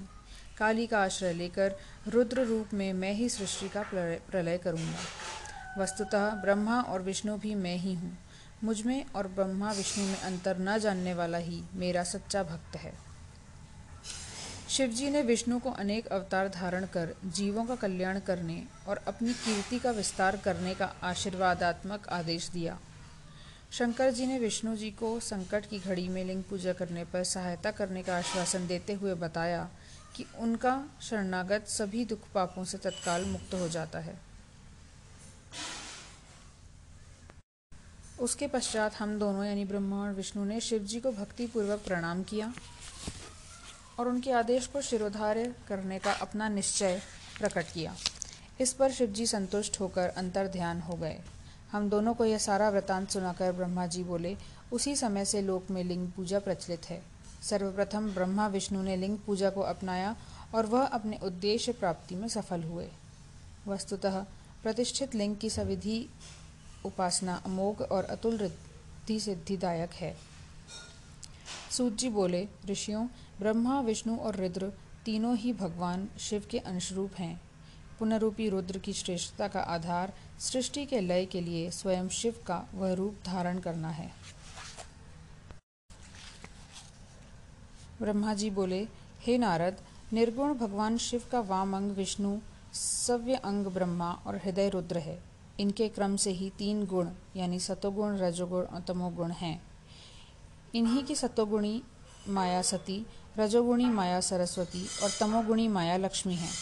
शिवजी की सतोगुणी माया का सती रूप में शिवजी से विवाह हुआ, जिसने पिता के यज्ञ में अपने पति रुद्र का भाग न देखकर वहाँ तत्काल ही अपने प्राणों का त्याग कर दिया। देवताओं की प्रार्थना कर देवी ने हिमाचल के घर में पार्वती के रूप में पुनः जन्म लिया तथा कठिन तप करके शिव जी को प्राप्त किया। इन्हीं के ही अनेक अन्य नाम कालिका, चंडिका, भद्रा, चामुंडा, विजया, जया, जयंती, भद्रकाली, दुर्गा, भगवती, कामदा अम्बा मृणानी तथा सर्वमंगला आदि हैं। इस प्रकार इन तीनों देवियों ने इन तीनों देवों से मिलकर अनेक प्रकार की त्रिगुणमय उत्तम सृष्टि उत्पन्न की। शिवजी की आज्ञा से ही मैंने इस सृष्टि की रचना की है। वास्तव में सत्य यह है कि मैं तो निमित्त मात्र हूँ। करता, धरता, हरता तो स्वयं भगवान शंकर ही हैं। मैं तो केवल उनकी आज्ञा का वाहक, उनका सेवक मात्र हूँ। नारद जी बोले, पूज्य पितामह, आप मुझे भगवान शंकर के कैलाश गमन और वहाँ उनके द्वारा किए कृत्य बताने की कृपा करें। ब्रह्मा जी बोले, हे नारद जी काम्पिल्य नगर में वेद वेदांग का ज्ञाता राजा पुरोहित तथा यशस्वी यज्ञदत्त नामक एक विद्वान ब्राह्मण रहता था।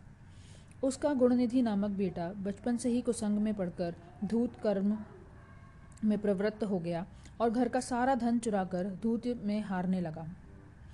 दुर्भाग्य यह हुआ कि गुणनिधि की माता अपने पुत्र के दोष, दुर्व्यसन को अपने पति से छिपाने लगी। जब भी यज्ञदत्त गुणनिधि के संबंध में पूछता तो वह उसके विद्याध्ययन देव पूजन आदि में व्यस्त होने का मिथ्या भाषण कर देती। यथा समय यज्ञदत्त ने गुणनिधि का विवाह कर दिया।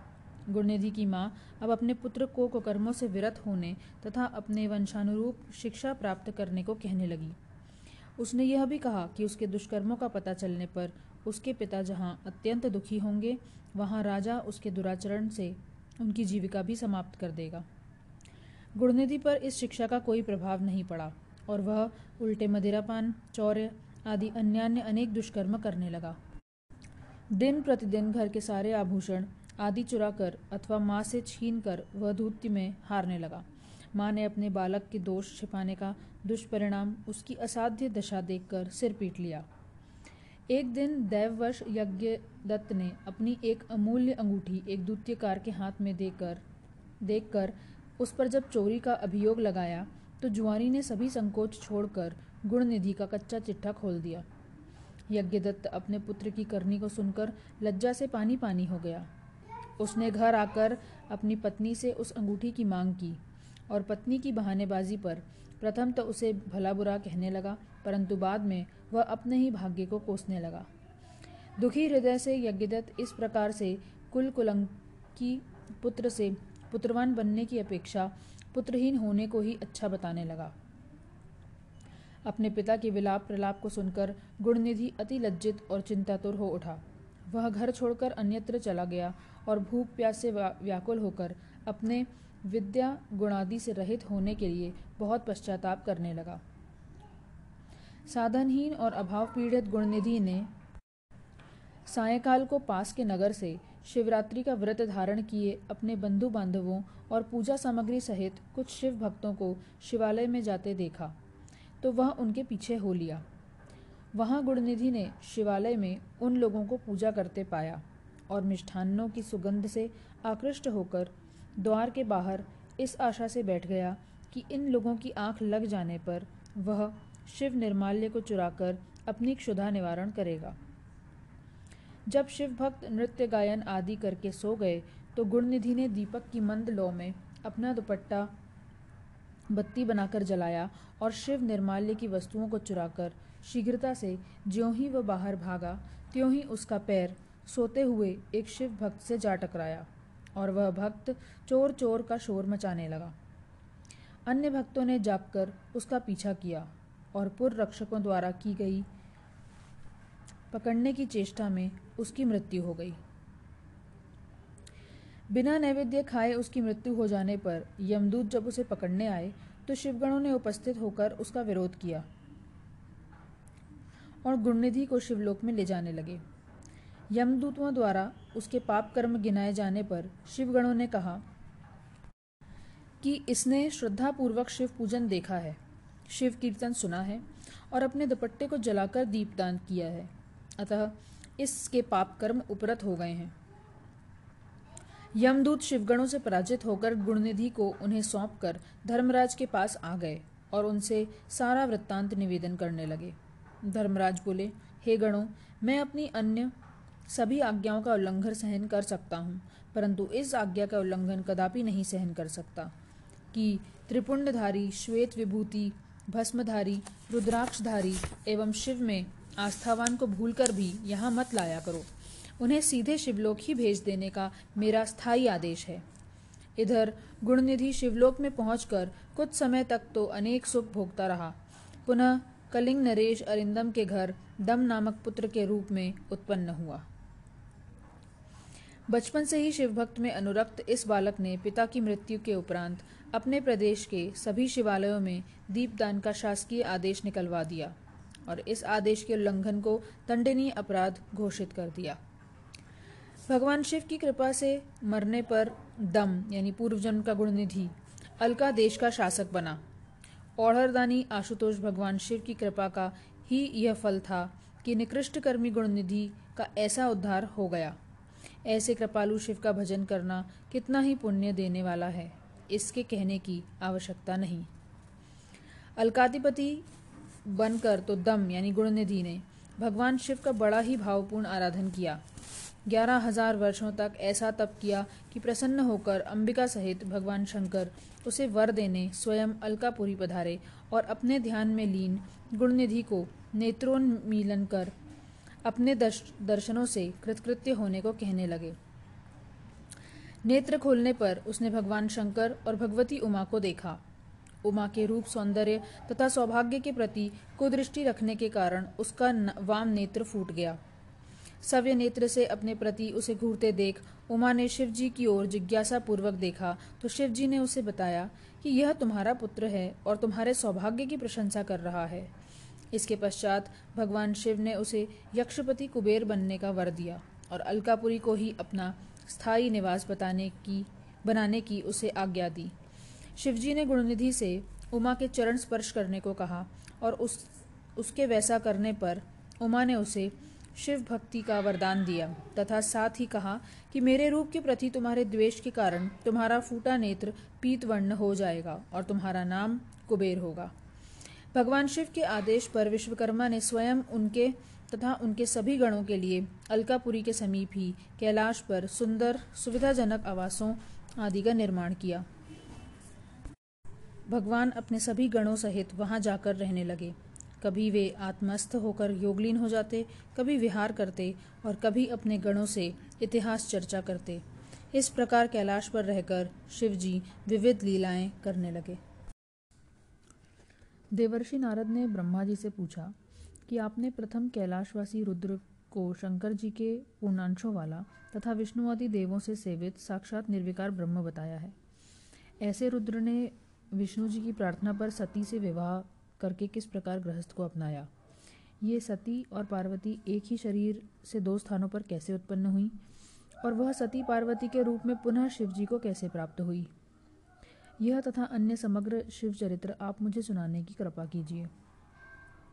ब्रह्मा जी बोले, नारद जी, एक बार जब मैं कामवश प्रमत्त हो गया था तो धर्म द्वारा स्मरण किए जाने पर भगवान शिव ने प्रकट होकर मुझे प्रबोधित किया।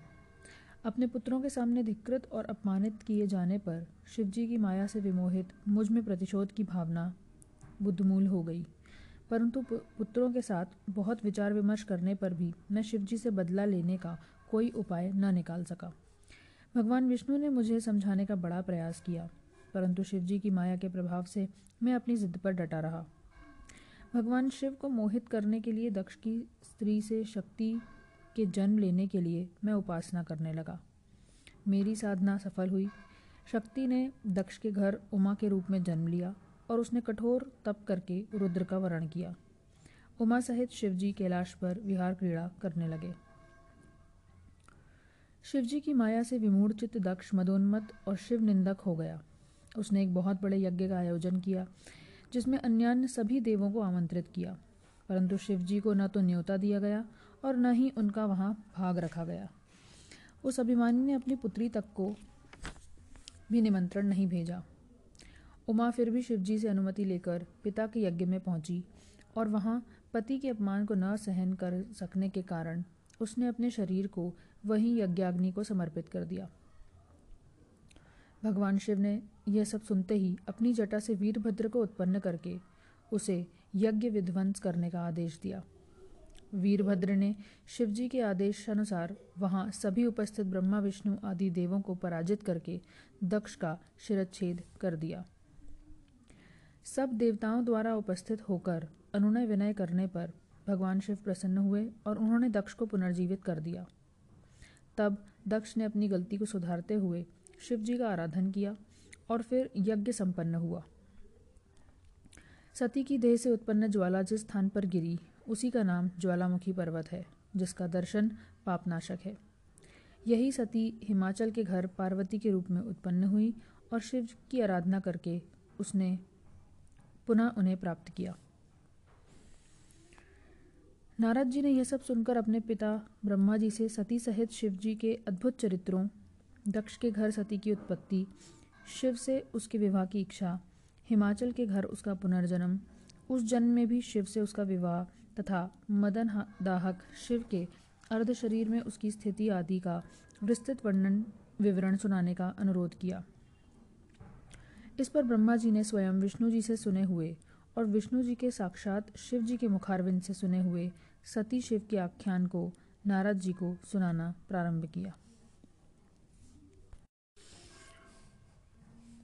सर्वप्रथम निर्गुण निर्विकार सत असत अतीत सदाशिव, भगवान के वामांग से, विष्णु की सव्यांग से, मेरी यानी ब्रह्मा जी की और हृदय से रुद्र की उत्पत्ति हुई। इस प्रकार एक सदाशिव ही त्रिमूर्ति हो गए। मैंने शिव जी के आदेश से सृष्टि रचना की। मेरे मन से संध्या नामक एक ऐसी रूपवती स्त्री उत्पन्न हुई, जिस पर मैं और मारीची आदि मेरे पुत्र मुग्ध हो गए। इसी मध्य मेरे मन से एक अत्यंत रूपवान और सुंदर पुरुष भी उत्पन्न हुआ। जिसके उत्पन्न होते ही हम सबका मन विकृत हो गया और हम सब संध्या के प्रति कामतुर हो उठे। उत्पन्न पुरुष ने मुझे प्रणाम किया और मुझसे अपने योग्य स्थान तथा कार्य आदि पूछे। मैंने कुछ देर विस्मय विमुग्ध रहने के उपरांत उसका निवास प्राणियों का हृदय और उसका कार्य सृष्टि रचना में सहायक होना बताया। मैंने उसे यह भी कहा कि मैं विष्णु और रुद्रादि सभी देवता उसके वश में रहेंगे। मेरे पुत्रों ने उसके मनमथ, मदन, कंदर्प, अनंग, कामदेव तथा पुष्पधनवा आदि नाम रखे। कामदेव ने पाँच अस्त्रों, हर्षण, रोचन, मोहन, शोषण तथा मारण के प्रभाव की परीक्षा के लिए उनका प्रयोग किया। उन बाणों के प्रभाव से मैं तथा मेरे पुत्र मोहित होने से न बच सके। कामदेव ने हम सबको अपने वश में देखा तो उसे अपनी शक्ति में विश्वास हो गया। इधर धर्म ने हमें विकृत होते देख भगवान शिव का स्मरण किया। शिव जी ने प्रकट होकर अपनी कन्या से, कन्या में मेरी काम वासना को वेद विरुद्ध बताकर हमारी भर्त्सना की। उन्होंने हमें प्रबोधित करते हुए बताया कि वेदों की आज्ञा है कि माता, बहन, भाई की स्त्री और पुत्री में कभी कुदृष्टि नहीं रखनी चाहिए। वेदों को प्रकट करने वाले तुम, ब्रह्मा और एकांत योगी मरीची आदि ऋषि इस पाप कर्म में कैसे प्रवृत्त होने जा रहे हो? शिव जी के वचनों को सुनकर मैं पानी पानी हो गया। मैंने काम वासना पर बलपूर्वक काबू पाया। इस प्रकार भगवान शिव हमें पतन से बचाकर अंतर ध्यान हो गए। विवेक जागृत होने पर मैंने अपनी विकृति के लिए काम को उत्तरदायी मानते हुए उसे शिव जी की नेत्राग्नि से भस्म होने का शाप दे दिया। काम ने भयग्रस्त होकर अपने को निर्दोष बताते हुए मुझे मेरा वरदान, ब्रह्मा, विष्णु तथा रुद्रादि सहित सभी देवों का उसके प्रभावाधीन रहना स्मरण कराया। तब मैंने क्रोध में दिए शाप को अमिट बताते हुए शिवजी के विवाह के उपरांत उसे पुनः जीवन मिलने की बात बताकर संतुष्ट कर दिया। दक्ष ने कामदेव से अपनी पुत्री रति के वर्ण की प्रार्थना की। रति के सौंदर्य पर आसक्त कामदेव ने ब्रह्मा जी के शाप को भुला दिया और रति से विवाह कर लिया। संध्या के आख्यान को सुनाते हुए ब्रह्मा जी बोले, संध्या अपने को ही मेरी यानी ब्रह्मा की काम वासना का, शिव जी द्वारा किए गए मेरे अपमान का और काम को मेरे द्वारा दिए गए शाप का कारण मानकर बहुत व्याकुल हो उठी। उसने प्रायश्चित द्वारा एक ऐसे आदर्श की स्थापना का निश्चय किया, जिससे कभी किसी पुत्री में पिता की तथा पिता में पुत्री की कामक कामाशक्ति हो ही ना सके। इस निर्णय के अनुसार संध्या चंद्रभागा नदी के समीपस्थ पर्वत पर तप करने लगी।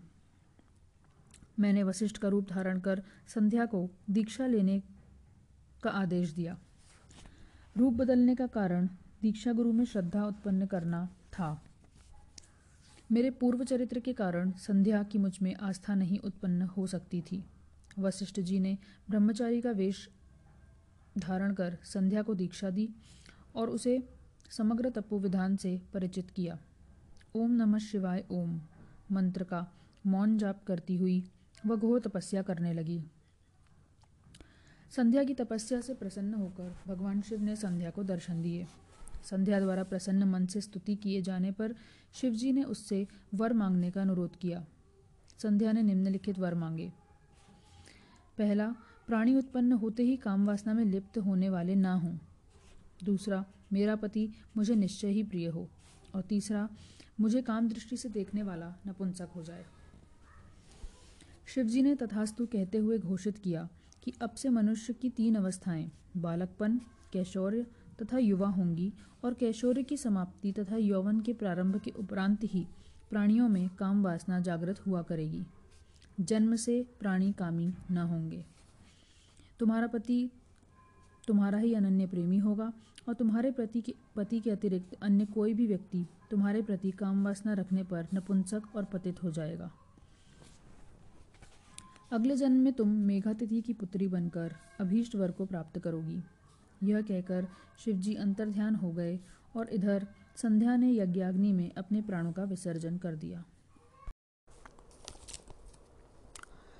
ब्रह्मा जी बोले, हे नारद शिवजी के अंतर्ध्यान हो जाने पर मैंने अपने दक्षादि पुत्रों से शंकर जी द्वारा किए गए अपमान का प्रतिशोध लेने का उपाय उपाय ढूँढने को कहा। कामदेव के प्रति मैंने बड़ी आशा से देखा और उससे शिव जी को मोहित करने का अनुरोध किया। कामदेव के कहने पर मैंने वसंत को उसका साथी बनाकर शिवजी के चित्त में विकार उत्पन्न करने के लिए रवाना कर दिया। कामदेव ने शिवजी पर अपनी सारी विद्या, कला, चातुरी और माया का प्रयोग किया। परंतु वह उनके मन को विक्षिप्त करने में समर्थ न हो सका। निराश लौटकर उसने अपनी सफलता की सूचना मुझे दी। इस पर चिंतित होकर मैंने सहायता के लिए विष्णु जी का स्मरण किया और उनके प्रकट होने पर उन्हें अपनी सारी व्यथा कह सुनाई।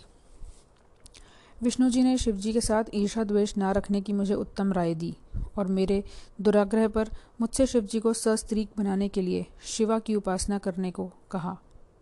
उन्होंने आगे कहा कि स्वयं शिव जी ने ही उन्हें बताया था कि उनके रुद्र रूप धारण करने पर सती उनकी पत्नी होगी। इसके उपरांत मैंने तप द्वारा जगदम्बिका शिवा देवी को प्रसन्न करके उससे दक्ष की पुत्री होकर शिवजी की पत्नी बनने की प्रार्थना की। भगवान शिव को मोहित करने की मेरी दुष्चेष्टा के लिए शिवा ने तो प्रथम मेरी भर्त्सना की, परंतु पुनः किए गए मेरे तप के गौरव से मेरा निवेदन स्वीकार कर लिया। इधर मेरे अनुरोध पर दक्ष ने भी कठोर तप द्वारा शिवा को प्रसन्न करके उससे अपनी पुत्री के रूप में जन्म लेने और शिव की पत्नी बनने का वर प्राप्त किया। दक्ष प्रजापति मानसी सृष्टि से भी प्रजावृद्धि होते ना देखकर मेरे पास आए और मेरी आज्ञा से दक्ष ने अक्सिनी से विवाह कर लिया। अपने बालकों के बड़े हो जाने पर दक्ष ने उन्हें संतान उत्पन्न करने का आदेश दिया। परंतु हर्षवों ने प्रथम सिंधु तट पर स्थित नारायण तीर्थ में भगवान का ध्यान करने का अपना निश्चय प्रकट किया और पिता को प्रणाम करके वे सब उधर ही चल पड़े। वहाँ उनका तुमसे यानी नारद जी से मिलन हुआ, जिन्होंने उन हर्षवों को, संसार को दुखमय तथा ब्रह्म प्राप्ति को सच्चा सुख बताते हुए ज्ञानोपदेश दिया। जिससे वे प्रजोत्पत्ति के विचार से विरक्त होकर तपोरत हो गए। दक्ष को जब इस सारी घटना का पता चला तो उसने अपने और अन्य पुत्रों को प्रजोत्पत्ति के लिए कहा। उनसे भी प्रथम ईश्वर चिंतन करने का अपना, उन्होंने भी प्रथम ईश्वर चिंतन करने का अपना निश्चय प्रकट किया। नारद जी ने उन सबको भी सत्य ज्ञानोपदेश देकर सांसारिकता से विरक्त कर दिया। दक्ष को जब इस तथ्य का पता चला तो वह विक्षुब्ध हो उठा और उसने तीन ऋणों, पितृ ऋण, आचार्य ऋण और ऋषि ऋण को चुकाए बिना ही अपनी संतानों को संसार से विरक्त करने के अनौचित्य के लिए तुम्हें यानी नारद जी को एक स्थान पर स्थिर न रहने का शाप दे दिया। इधर समय आने पर भगवती शिवा ने प्रदत्त वर की रक्षा करते हुए अक्सिनी के उदर में प्रवेश किया। दक्ष दंपति ने विधिपूर्वक सभी संस्कार किए और प्रयत्नपूर्वक गर्भ की रक्षा की। यथा समय भगवती ने जन्म लिया और चारों ओर असीम आनंद की मनोहरी वातावरण छा गए।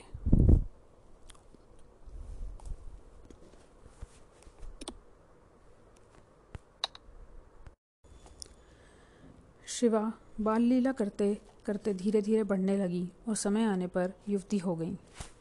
अब दक्ष ये चिंता करने लगे कि देवी को प्रतिरूप पति रूप में शिव की प्राप्ति कैसे हो।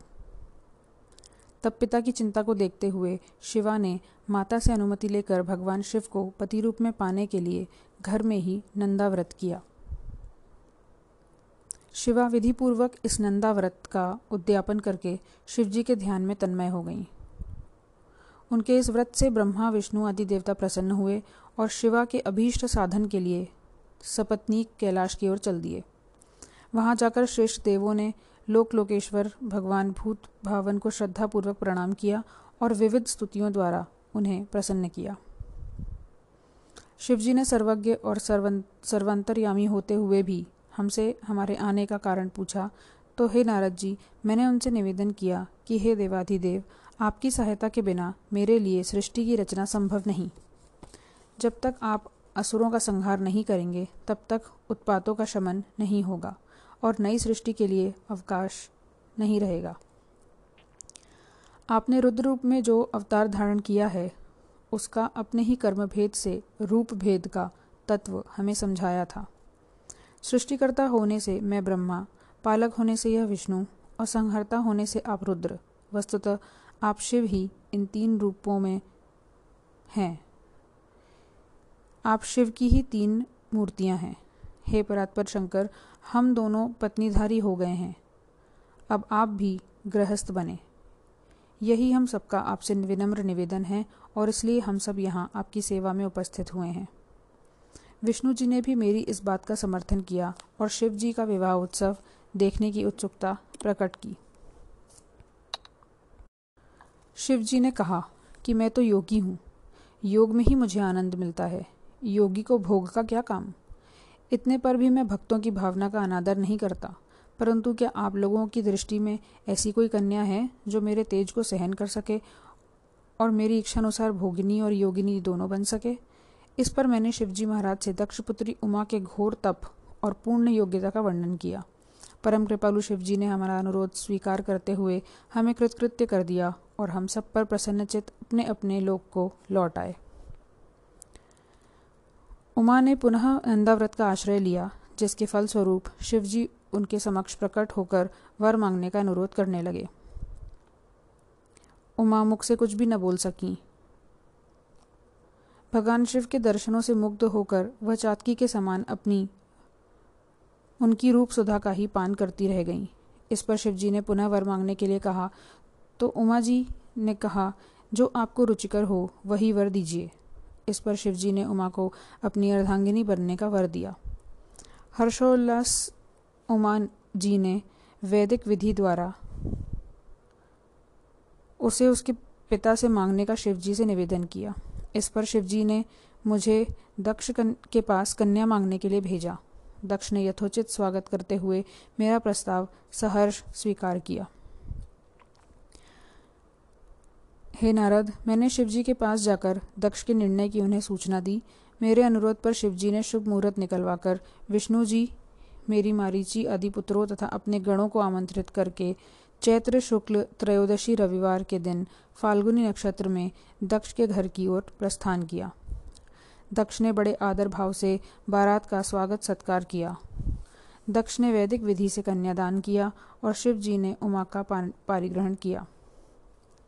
उपस्थित देव मंडली में सर्वत्र हर्ष छा गया और सभी नव दंपति का अभिनंदन करने लगे। कैलाश पर रहते हुए एकांत में शिवजी सती के साथ रमण करने लगे। इस प्रकार 25 वर्षों तक शिवजी सती के साथ आनंद से रमण करते रहे। बाद में सती की इच्छा से शिवजी हिमालय के सुरम्य एवं अपरूप छटा वाले स्थान पर चले गए, जहाँ मनुष्यों की तो क्या, पक्षियों तक की गति नहीं है।